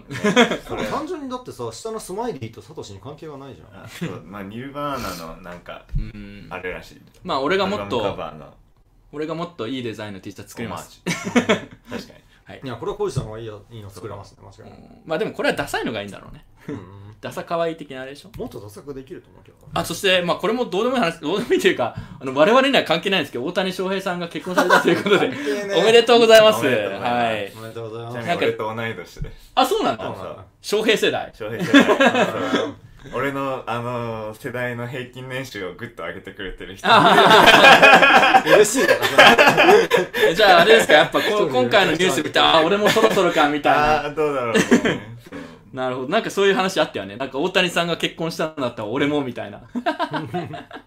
ウケんだけど。どうですか？先輩としてちょっと一言アドバイスお願いします。結婚生活ね。大谷さん。に。無茶ぶりすぎるでしょセレブの結婚はちょっといろいろ違う困難があるから。確かに。その大変マスコミ対応とかがあるからねこの人、でもなんかあのちょっとだけあのその記者会見の様子見たんだけどマジで面倒くさそうもうあやったの？記者会なんかで見。話したんだうよね、ん。はいはい。記者会見かなんか知らんけどそこマジで面倒くさそうな感じが伝わってきてすごいよかった。あそうそうそう。本当はこういうのやりたくないけど首突っ込むなよみたいな。こういうことしないとお前らあ偉いと思ったけど、ね、えって言ってたの？っていう態度はありありと。出てそのプロポーズの言葉は何だったんですかみたいな。別に答える必要ないと思いますみたいな大谷さんはもう青春みたいなレベル、もうなんかモンスターだよね。偉いよあの、アスリート、もうなんか野球以外僕はどうでもいいですみたいな字で言ってても非常に好感が持てるよね。ね。別に野球ファンではない、必ずしもないんだけど、ですもなんかげえなと思う。世代を感じるのはなんかあのイチローとかもすごいあのあの記者に対してはっきり言ってたけど、なんだかんだ友好な関係を築いてる確かにね、ちょっと違うよね。で本当に全力で拒絶してるから、うん。まあそういう世代なんか結構世代差、うん。なんだかんだ おじさんみたい。ないやそうそう一郎世代まではあの仲良くしなきゃいけない確かに。わかるわかる。そうメリットがあったんだけど。なんかでもメディアのが弱くなってきてるのもあるのかもしれないね。それを感じる出来事。もう無視すりゃいいんじゃないのメディアなんて大大谷さん。谷く。らいのレベルになるとメディアの協力を得なくてもなんかもうそうそうそう自分のそう得る必要がないんだけで話題になるからそうそうだね。いやもう日本のメディア無視してください。大谷さん、野球に宣伝してほしいです。あとは、あとは FTX に騙されたの本当にすいませんでした。FTX の広告塔にさせられてなんか変なイメージ、でもつかなかったつよかなかったね結局。うん。FTX アリーナってなかった。NBA かなんかで。あれどうなったんだろうあれ。知らない。あの命人名権も多分売れると思う大谷翔平本人も全く把握してないと思う、うん。ありえる。多分どうでもいいと思ってそうだけ俺ど FTX の広告やって何 FTX ってっていう話じゃん。そういうレベルななんかでもご迷惑をおかけしました。あの業界を代表してお詫びさせて。同じ同じか俺が クリプト世界すいませんでした。しょうもないことしてって言ってサムがって言って。エミンさんのあれは何なんだろう。幸せそうなエミーズエミンさんエミンさんいいよね。エミンさんやっぱ結構好きだよね俺今もも好き。うん、今月の金光さんですね結構昔の金光さんと先月の金光さん。これは何の意図があるんでしょう？結構昔と今の写真を並べて。知らん。これは。でもほとんど変わってないですね、うん。なんか猫は猫猫は猫は変わったんじ気持ち年を取った感じがしますけど金光さんは変わってないですよ。これは忖度ではないです。はい。次行きましょう画像これ何悪意これ誰が作ってんの？知らん。なんで画像加工してない金光さん。いつも誰が金光さ作ってんの？ん担当がどこかあのね俺誰か知らない。いつもね金光さんのスライドだけ一番先に作るやつがいるんですよ。ね謎が他のスライドやらないのに。ファンがいるのダオってるんで。いやーこれ本当に画像加工してない。なんかいいかこっちの方がいいんじゃないかなって感じが。俺が一番あのつぼったのがこれだね。昨日かな当社のユーザーが当社のクリプトアナリスト金光さんがモーサテプレミアムに出演。初心者にも分かりやすく説明しています。ぜひご覧ください。なぜメガネなんだろう？っ て俺もそれ思う。これねこれちょっとつぼった。ユーザーの面白い発言ですね。はい。次行きましょう。あもう今日ね時間あとなんかこれと新コーナーあるんでうん11なんか。まあもうサクッといきましょう。じゃあジョーさん。あのこれにもう俺基本突っ込まないから簡潔えに僕にやらせえそうですよ。ビットスプレーニングはジョーさんの仕事でしょあそうだった新コーナーだよ。じゃあこれに関して本当に簡潔に述べてください。説あの簡潔にビットスプレーニングしてください。僕あんま突っ込まないんで。まずビットスプレーニングの説明をすると、はい。なんかそのマンスプレーニングみたいな感じでビットコインなんか上から目線目線で いやこれだからなんか、まあ、まだまだ勉強が必要ですねみたいな感じで言うことを ビットスプレーニングっていう単語で言おうと、流行らせようと、えー誰かがしてるみたいで。はい。えーだからなんかえら上から目線でビットコインの解説をしてほしするというコーナーらしいんですけど。そうですよ。いつもやってるやつじゃない。もう時間が得意なやつですよ。ちょっと心外なんだけど、はい。でもなんかこう4つもちょっとそう4つもある。ちょっといやサクッと。サクッと。一つも無理でしょこれ。サクッと。えー簡潔に。はい。えー、ビットコイン ETF によって なんで嫌そうなの？いいねいいね。もうそのそれすらもう上からだよ。そのいいね。なんかなんで俺がこんなのお前のために説明しなくちゃいけないの？それわざとやってるから自然と出てんなもう出ちゃったよ。なねビットスプレーすぎでしょ？適任者だ。てたまカルマのレベルが低いから 解説してると僕の魂のレベルまで下がっちゃってるもう、はいはい、早く説明する時間がない。んだよっていうことは朝原翔子が言ってた、今ので視聴者数減っておける10人くらいこの今の。今ビトスプの説明してる間に20人くらい減った。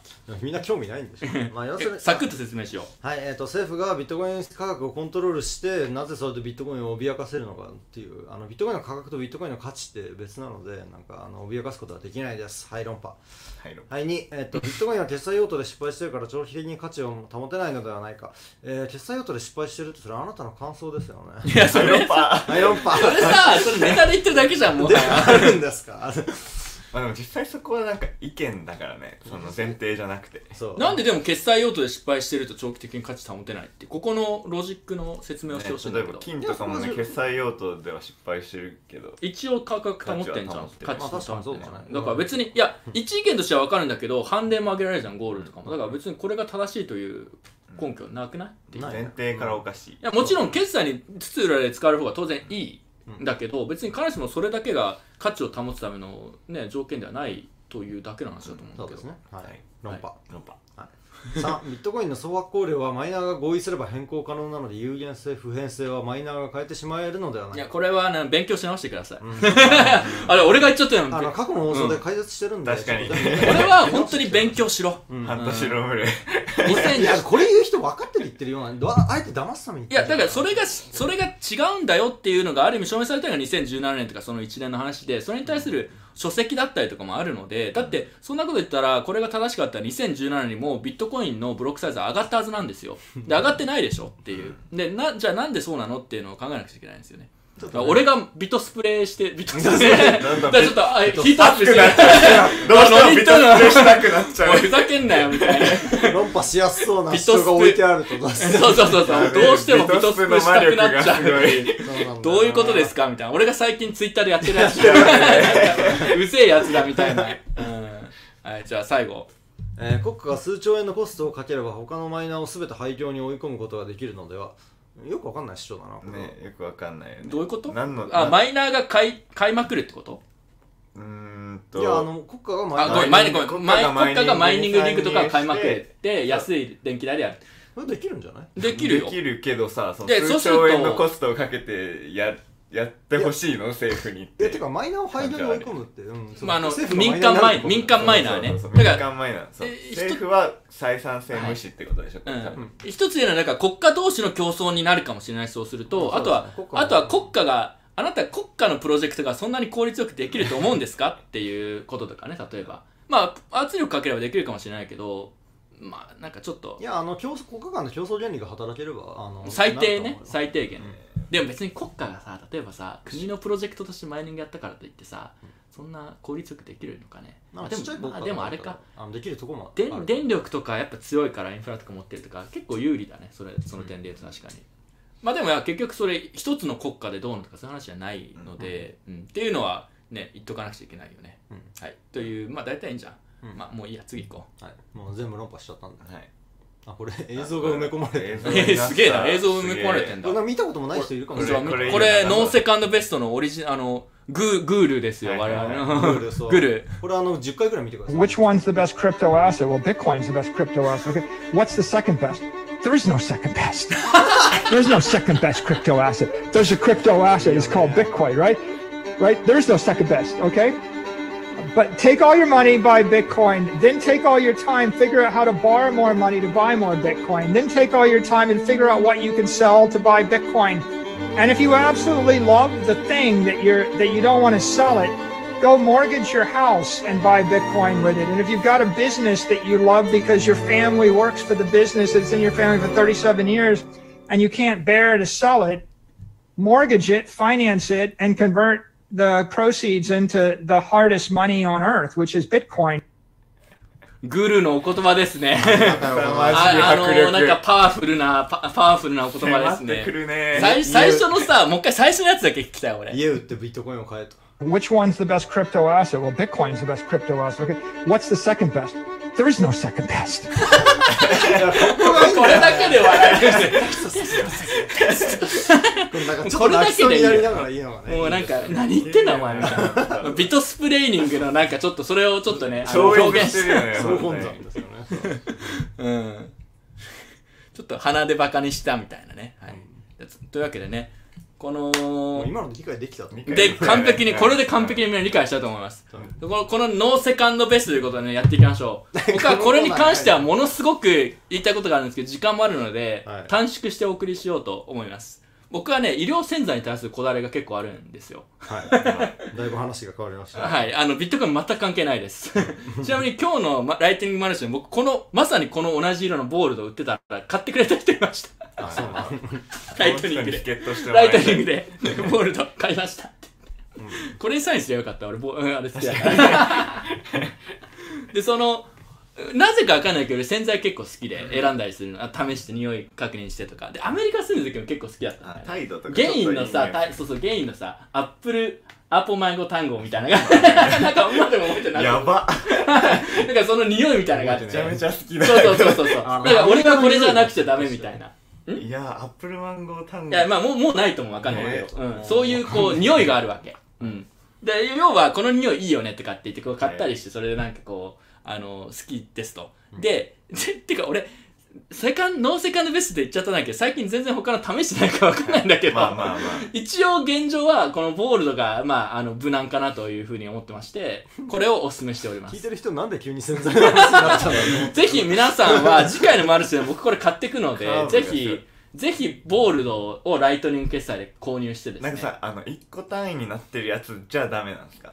どういうこと？あそのなんかああるね。ボールみたいになってる。あれはダメです。ダメなの？あの自分でやっぱりこう分量を調整できないのであのもちろん使ったことあるんだけど、うんちょっとちょっとねやっぱり自分の好きな感じにはできないので、やっぱり液体がいいですね、う 何の話してんの俺？いやなあの 急に洗剤の話になった。すげえ俺はそれを言いたかっただけです。で、今日これ売ってたし、売れましたってはいはいはい。えそれに対してジョーさんがなんか、いや、うん医療洗剤なんて全部同じですよって言ってたよね。同じですねあのね、ま、コーチさんに言いたいのはこうなんか全部海面活性剤うわですうわマンスプレーニングの匂いしてきた。あのなんかねちゃんとあの中身のなんかコーチさんの言うの成分ね。すべて体験ベースの話であってそうですよ。なんか俺がいいと思った以上の情報が伝わってこないんですよ。あまあもちろんそれで試す理由にはなるんだけれども。世の中の大部分はそういうものです。まあそうなんだけど 個人差がありますって。あの僕が言ってないあのおすすめされる時にはこうなんかあのこういう成分がこういう割合で入ってるからこう服がこう仕上がってこういいんだよっていう説明をしてくれないとなんかあのいや俺にそんな知識あるわけないじゃん。そうなんだけど俺にそんな知識あるわけないじでまあ医療洗剤って、まあ、洗剤に限らずこういうなんか、まあ、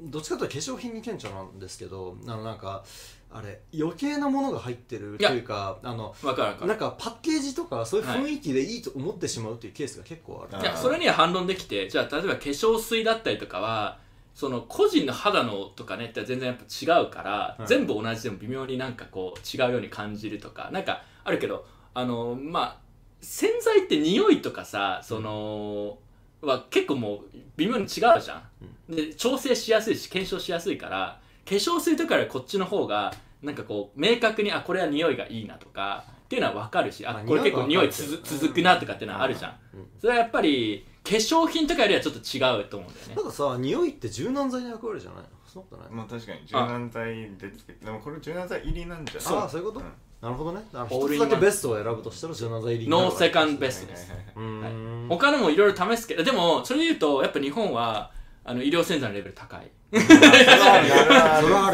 のやつも結構いいから、日本はねこの領域に関しては僕は素晴らしいと思ってます。そうだね。あの普段日本ディスったりしますけどこれに関しては本当に日本素晴らしいと思ってます。うーんなるほどねちょっと違いを意識してみるあのやっぱ日本って湿気がさ強いからさやっぱこう匂わ何？部屋干ししても匂わないでしょとかそういうなんかなるほどなるほど。それ本当にでも科学的ある根拠あんのかね？わかんないけど、なんかああのとさ。割と進化してる。みんなドライヤー使うからさに香り飛んじゃうじゃない？ドライヤーって。だからあんまなんか気にしてないんだよ。ああそうそう。でも僕ね乾燥機使う派なんですよ。もうアメリカでそれ慣れちゃったのもあってうんもうずっとそれやってて、うん、ボールドマキシマリストって言われてる。なんかもうデジタルボなんかールボールドにさあボールドにスポンサーしてもらいた。いデジタルボール。デジタルボールドクソ使えねえよ。デジタルボール。ドいらねえだろ誰も。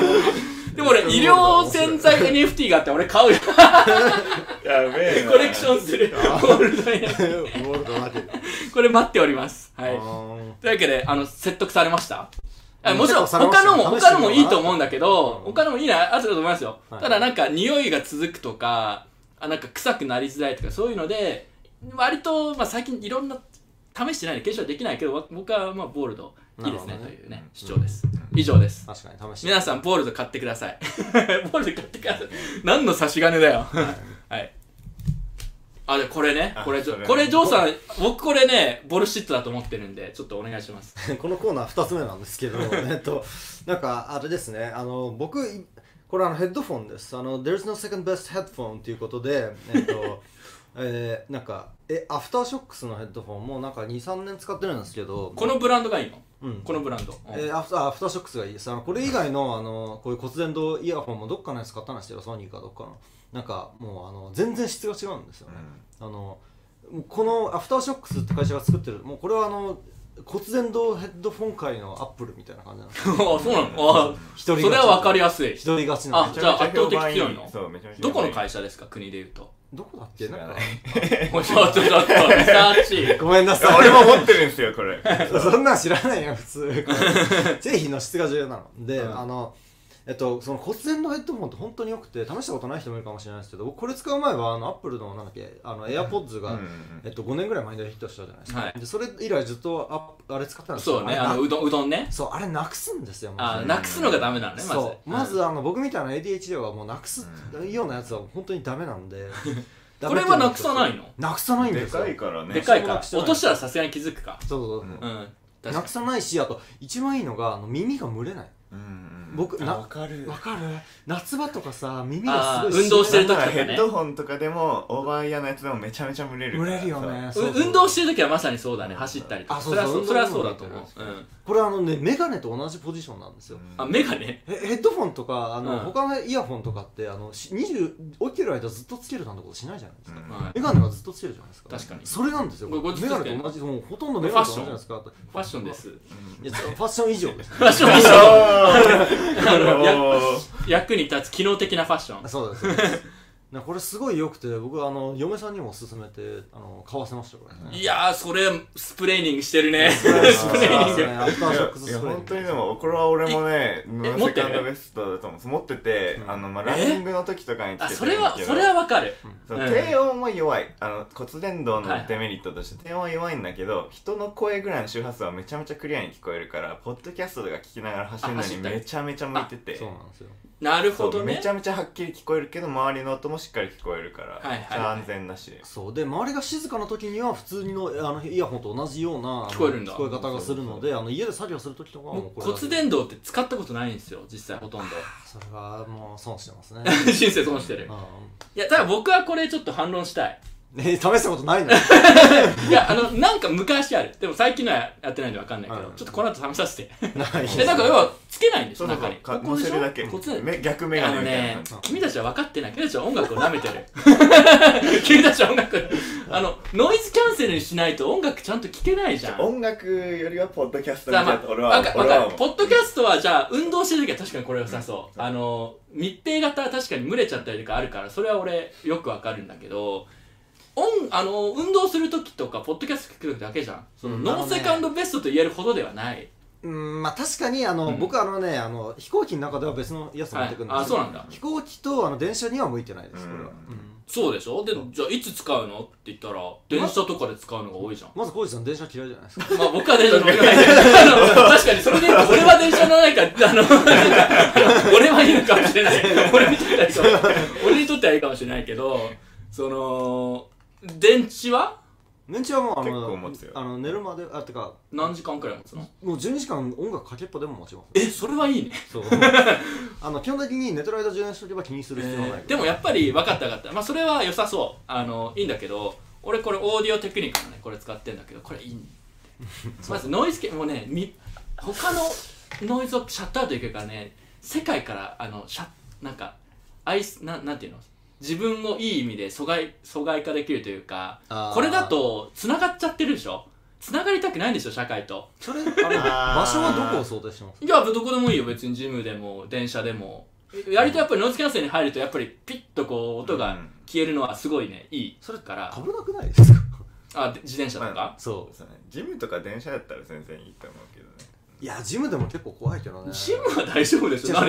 何後ろの人がダンベル殴ってくるみたいな。そういうの想定して。でもなんかね後ろに人が座ってたことに気づかないみたいな。あーいや単純に。いいんだよ。気づかなくて。迷惑なやつ。ああまあそうね。これはちょっと、それは使ってみて気にしない人だったらそれ確う。ん。だからいいと思う。俺ちょっと欲しいと思っちゃったけど、うん。ただ no second best というほどではないのかというところであと聞いてみないとちょっと音がどんな感じかよくわかんないんで、うちょっとそれは音音楽よりはポッドキャうスト向きだとん。なんか用途向け用途によっては多分すごくいいっていうのはねなんか伝わった。うんけどやっぱノイズキャンセリングとはちょっと違うからヘッドフォンでノーベ no second best と言えるのかっていうのはちょっと懐疑的ですね。うーんこれは結構いい反論じゃん。用途によって違う、まあそうだね。なんかヘッドホンっていうカテゴリーは広すぎるかも骨伝導ヘッドホンだったら僕はこれは分かりますよ。いやーでもまずその骨伝導ヘッドホンがそれドンの中で最高というところなんだよな。主張しなくちゃいけないね。そ僕はそれちょっと信じてないというね。その。何やってんの俺たち。これビットコインやばい。1ミリも関係ない話で、まあ現在からのヘッドホン。皆さんどうもどう思われるでしょうか、あの今日あの感想をぜひ教えてください。いやーねこれでひょっとしたらねあれなのかな、僕は耳垢が濡れてるタイプなんですよあー。濡れやすいタイプでそういう人にとってはもうこれしか選択肢がないみたいな、まあそう。はい。でもこれ確かにつけてるイメージあるわ、うん。これいくらですかちなみに？数万円くらい。1万5千えと7千安っ。あの一番安いモデルは1万円台1万円えマジで？台そうしたらちょっだといやでもか俺はその安い方あののやつにした。じゃあ僕これなくしたら買います。なくしたら。なくすっていうのはいいポイントだね。そうそうなくしたことあるもん俺そういうの、はいというわけでサブカルコーナー今回なしです。はい。リスナーからの投稿コーナーあーちょっと長いんでサクッと最後これだけ答えますけど今日あ昨日ね僕、えっと、ビットコイン研究所とダイヤモンドハンズで共同で、えーハードウェアウォレット、えーまあ、セキュリティに関するセミナーをやったんですよで彼がそれには参加できなかったんですが告知が DYOR する良い良いきっかけというのがもうそんな人いたんだ。いけなかったけど勉強したみたいな。すごいな。はい。えーありがとうございます、えー、2 of 3のマルチベンダーマルチが主流となりつつあることは新しいものになりましたと、まあ、これはビットコインの保管方法についてですね、はい。でえっと以前秘密鍵の保管方法についてはコメンまあ要は話しにくいという意見を言いましたが、まあ、これもそうだね実際、うんけまあ簡単に言うと今一番いいやり方はどういうものかちょっと教えてください。そういう感じっぽいですね。簡単に言うと。いやこれもう答えありますねどうぞ。あ今言っていいんですか？どうぞ。取引所。いやあれです いやあのブロックストリームのあれですよ。ブロックストリームグリーン。ジェイド。ジェイドとグリーンのいいよね。2 of 3が確かに。あれがもうあの決定版だと思います本当に、うん。だからあのあの知りたかったらブロックストリームジェイドとかブロックストリームグリーンでググってし、調べるといいと思いますなんかそれで言うと昨日セミナーやってすごい面白い話が何個か出て一つはジェイドとか買えないって日本から。えあの買えないことない？買えないっていうか買えるんだけどすごく大変とか、うん。いや税関で止まるとあかいなんかなんか要要は簡単に言うと日本で量販店ビッグカメラみたいなのが J で売ってくれてればいいんだけどあなかなか大変なんですよって話は結構聞く。うん。まあ代行輸入してもしようか売るか。いや違う違う実はな そう。バッジャー君のスタンプとか。あそうそうそう。確実はそういう話前からあってちてかジェイドも売ってよって言われてるわけうんブロックストリームの人とか、うん。でやってもいいんだけど転売だ物だけ売っても全然儲からないというか、あの付加価値もないしってなるから、ちょっと他のやつと抱き合わせてやらなくちゃダメなんだよね、で実はそういう話もしてて、まあ、ダイヤモンドハンズってもうなんか他の人がやってないことで、まあ、特に日本国内が多いんだけど、まあ、ビットコイン関係のことでこれやった方がいいよねっていうのがあったら、まあ、やる方向で考えてるから実は昨日そういう話があってちょっと進められそうかもって話があって、要は物を売るだけじゃなくてどうやってそこでこうビジネスモデル作るかみたいな。持続性ないとやっぱ大変だから。っていうのを実は考えてましてあのそのうちなんか売り始めると思います、うん。できれば相場の話もあるし今年中にねどっかでこうやり始めたらいいかなくらい。で、まあ早ければ早く行きますけど、そういうのも考えてますよっていうことで。まあ宣伝というか。ただジョーさんはジェイドとグリーンがおすすめ、それいいよね。いい組み合わせだと、まあ、金額にもよるけどえグリーンでやる場合は何 ?2 オブ3の時1つがジェイドで？ジェイドもう一つが？グリーン。グリーンはソフトウェア。そう。そうそうそう。ソフトウェアホットウェア。それはソフトウェア止ま止ままあググリーンが動き続ける限りは大丈夫ってことね。だからグリーン動き通じゃなくてもあの生生肉を交換してるああそういうことね。うん。3つ目がで三つ目がブロックストリーム。あブロックストリームは取ってくれるの？うん、だから普段はジェイドはいらないんですよ。えブロ自分のックストリームはそれはタダでやってくれるの？うん。あのもうやってます。あのてクラウかドバックアップみたいな。いやあの彼のホットウォレットがあるんですよ。あー。でそれあの普通にそのグリーンウォレットを起動したら2 of 2になるんですよ。彼らのやつと自分のやつえでもそしたらさブブロックストリームのホットウォレットとグリーンでやんなくちゃいけないからちょっとそこは弱くあのそこで2でできちゃうじゃん。うんそうですね。それはちょっとよ弱いよね。ハーブロックストリームの側になんかちょっと二段階認証みたいなのはつけられるうん。だからなんかあの違うまスマあグリーンでもグリーンは確かオープンソースだった気がするんだ。だからシングルシングルは当然シングルシングルっていうかシングルのホットウォレットや例えばグリーン単体とかだけよりは当然強いのは分かるんだけど、ハードウェアウォレット同等セキュリティかって言われると微妙じゃない？利便性は高いけど。そう何も。まあグリーンウォレットのアプリを自分でコンパイルできるものコールドストレージおよびニモニックフレーズの他の方法って言ってるからな。ニモニックフレーズの方が厄介な気がするそうだよんだよな。ねあでもそれは確かにいいね。うん、なるほどね。あのーこれでも次回以降のセミナーでもそういうのをやってくださいみたいなのがあって結構やっぱ重要な話だから、まあ、日本語でねこういう発信あんまないのって結構やっぱ解説するの解説できる人が国内でもあんまり多くない割に、あのこれ需要大変、ね。うん大変なんだよね。やっぱこういうのって、いやちょっと。翻訳するの結構大変じゃん。英語の文献とか、うん。できる人が限られ分かてるから。りやすく翻訳するのが難しいんだよそう。ね。だから横文字しかない。あんまり日本語でうまくできてなかったんだけどそこもさっきの話とかと含めてちょっと考えてることがあるのでまあやるやることはやろうかなと思って。俺最近頑張ってる 最近頑張ってる。これはねちょっとあのすごく社会的意義があるし僕、ねえ壊れればなんだよね。なんかこれ宣伝とかしたいんだけどなんかブロックストリームが金くんねえかなと思って、いやあんまり結構渋いよね。それが彼らブロックストリームそういうのは、うん。開発は割と積極的なんだけど。はい。じゃあ次行きましょう。もうこれ最後ですね今日。というわけで以上です。2時間半だからそんなでもない、早かったね。あ後半巻いたね。巻いた。というわけで半巻いてる気がするえっとねこれちょっと前回の告知のあのやつが残っちゃってるんでこれ古いんですけど、こう今告知するのがあるとしたらあまず3月の6日に開発者向けのセミナーセミナーというかなんかワークショップというかまあ勉強会だね、勉強会もうこれはゴリゴリ岸君にもスピーカーの一人でもう一人が BTC ペイサーバーのニコラなんですけど3月6日にビットコイン会社向けのイベントをやります。はい、はい。それがえっとまあ7時からだったかな。渋谷でやるんですけど一応まだ登録したければ登録できるので開発者向けですけどあの技術好きな人だったらいいイベントになると思うんでもうすでに合計で60人くらいサインアップすごいよね。すごいね。盛り上がってこの系のイベントにしてはかつてないくらいの参加者がいるくらいのイベントなのでぜひ参加してください。ジョーさんもちょっと一部通訳みたいなので手伝ってもらうかもって言ってるんで、はい。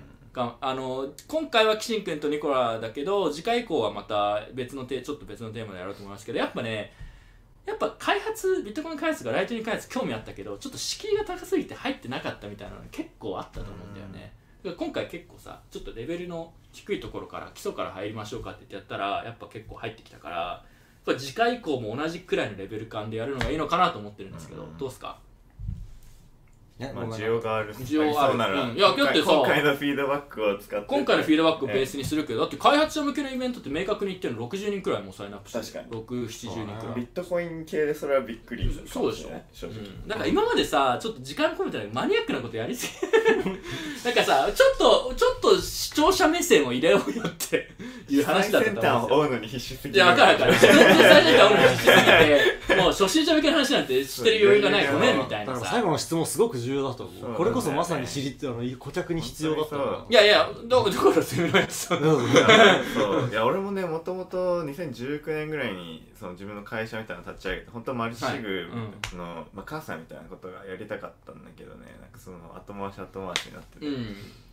いや、で確かにそういうも、のややった方がいいよな誰かがって。マイニングの話もそうだし、この、セキュリティの話、保管の話とか、あのー、まあちょっとずつ、やってく、なんだろう、やっていくことを、やらなくちゃいけないことがあると思っていて、割と自分の中では、あ、これはじゃあ、例えばここから入ろうとか、いうのがいろいろあって、多分か、うん、カストディ系のセルフカストディとかの話も、今年いろいろ進められるかなと思ってるんで、まあちょっとそれこそ岸君とかに一部協力してもらったり、一緒にやったりとか、できればいいかもしれないですけど、まあとにかく開発者向けのイベントと、あと何でしたっけ？え宣伝なんかあったっけ？まあなんかあったんだよな。3月ねまあでもこんなもんか。うんうん。忘れるということは大して重要じゃない。どうする？これすげえ重ー、要なこと忘れてたら。Web5 のあれぐらいしか。あ、Web5。あ、まあそれはもう記事書いたんで、ね。それとか読んでください。あと、まだそんなに詳細情報出してないんで、まあ割と近く、もう少し細かい情報出したりするんで、それとかもあれば。あと、これはね、ちょっと今、ライトニングのラップを自社で作るみたいなのも動き始めてるから、個人的にはそれをこう、早く形にしたいなっていうのがありますね。はい。こんなもんかな？大丈夫？はい。大丈夫ですというわけで最後今日はえっとエンディングの曲じゃなくてエンディングのまあちょっと動画ちょっとしたユーザー投稿型の動画があるのでそれを見て最後今日はおしまいにしようと思います、えー皆さん、えーぜひあのーいいいいあの残りの日をお過ごしくださいということで,、はいえーでこれを最後流しておしまいにします。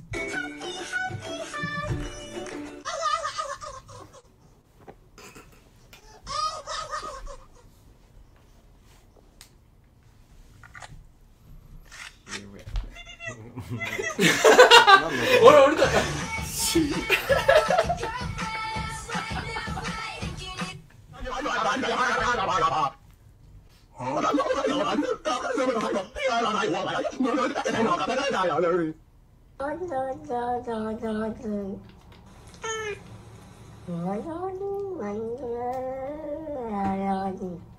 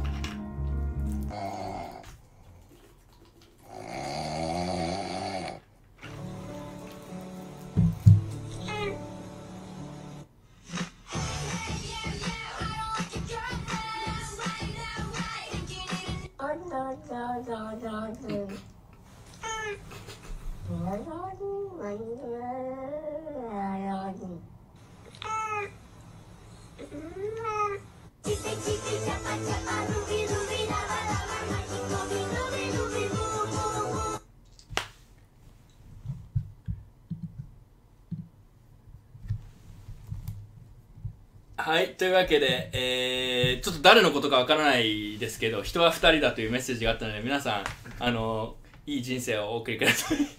というわけで、今回ここまでです。いやー今回良かった。充実したと思います。また次回、えー、楽しみにしててください。では、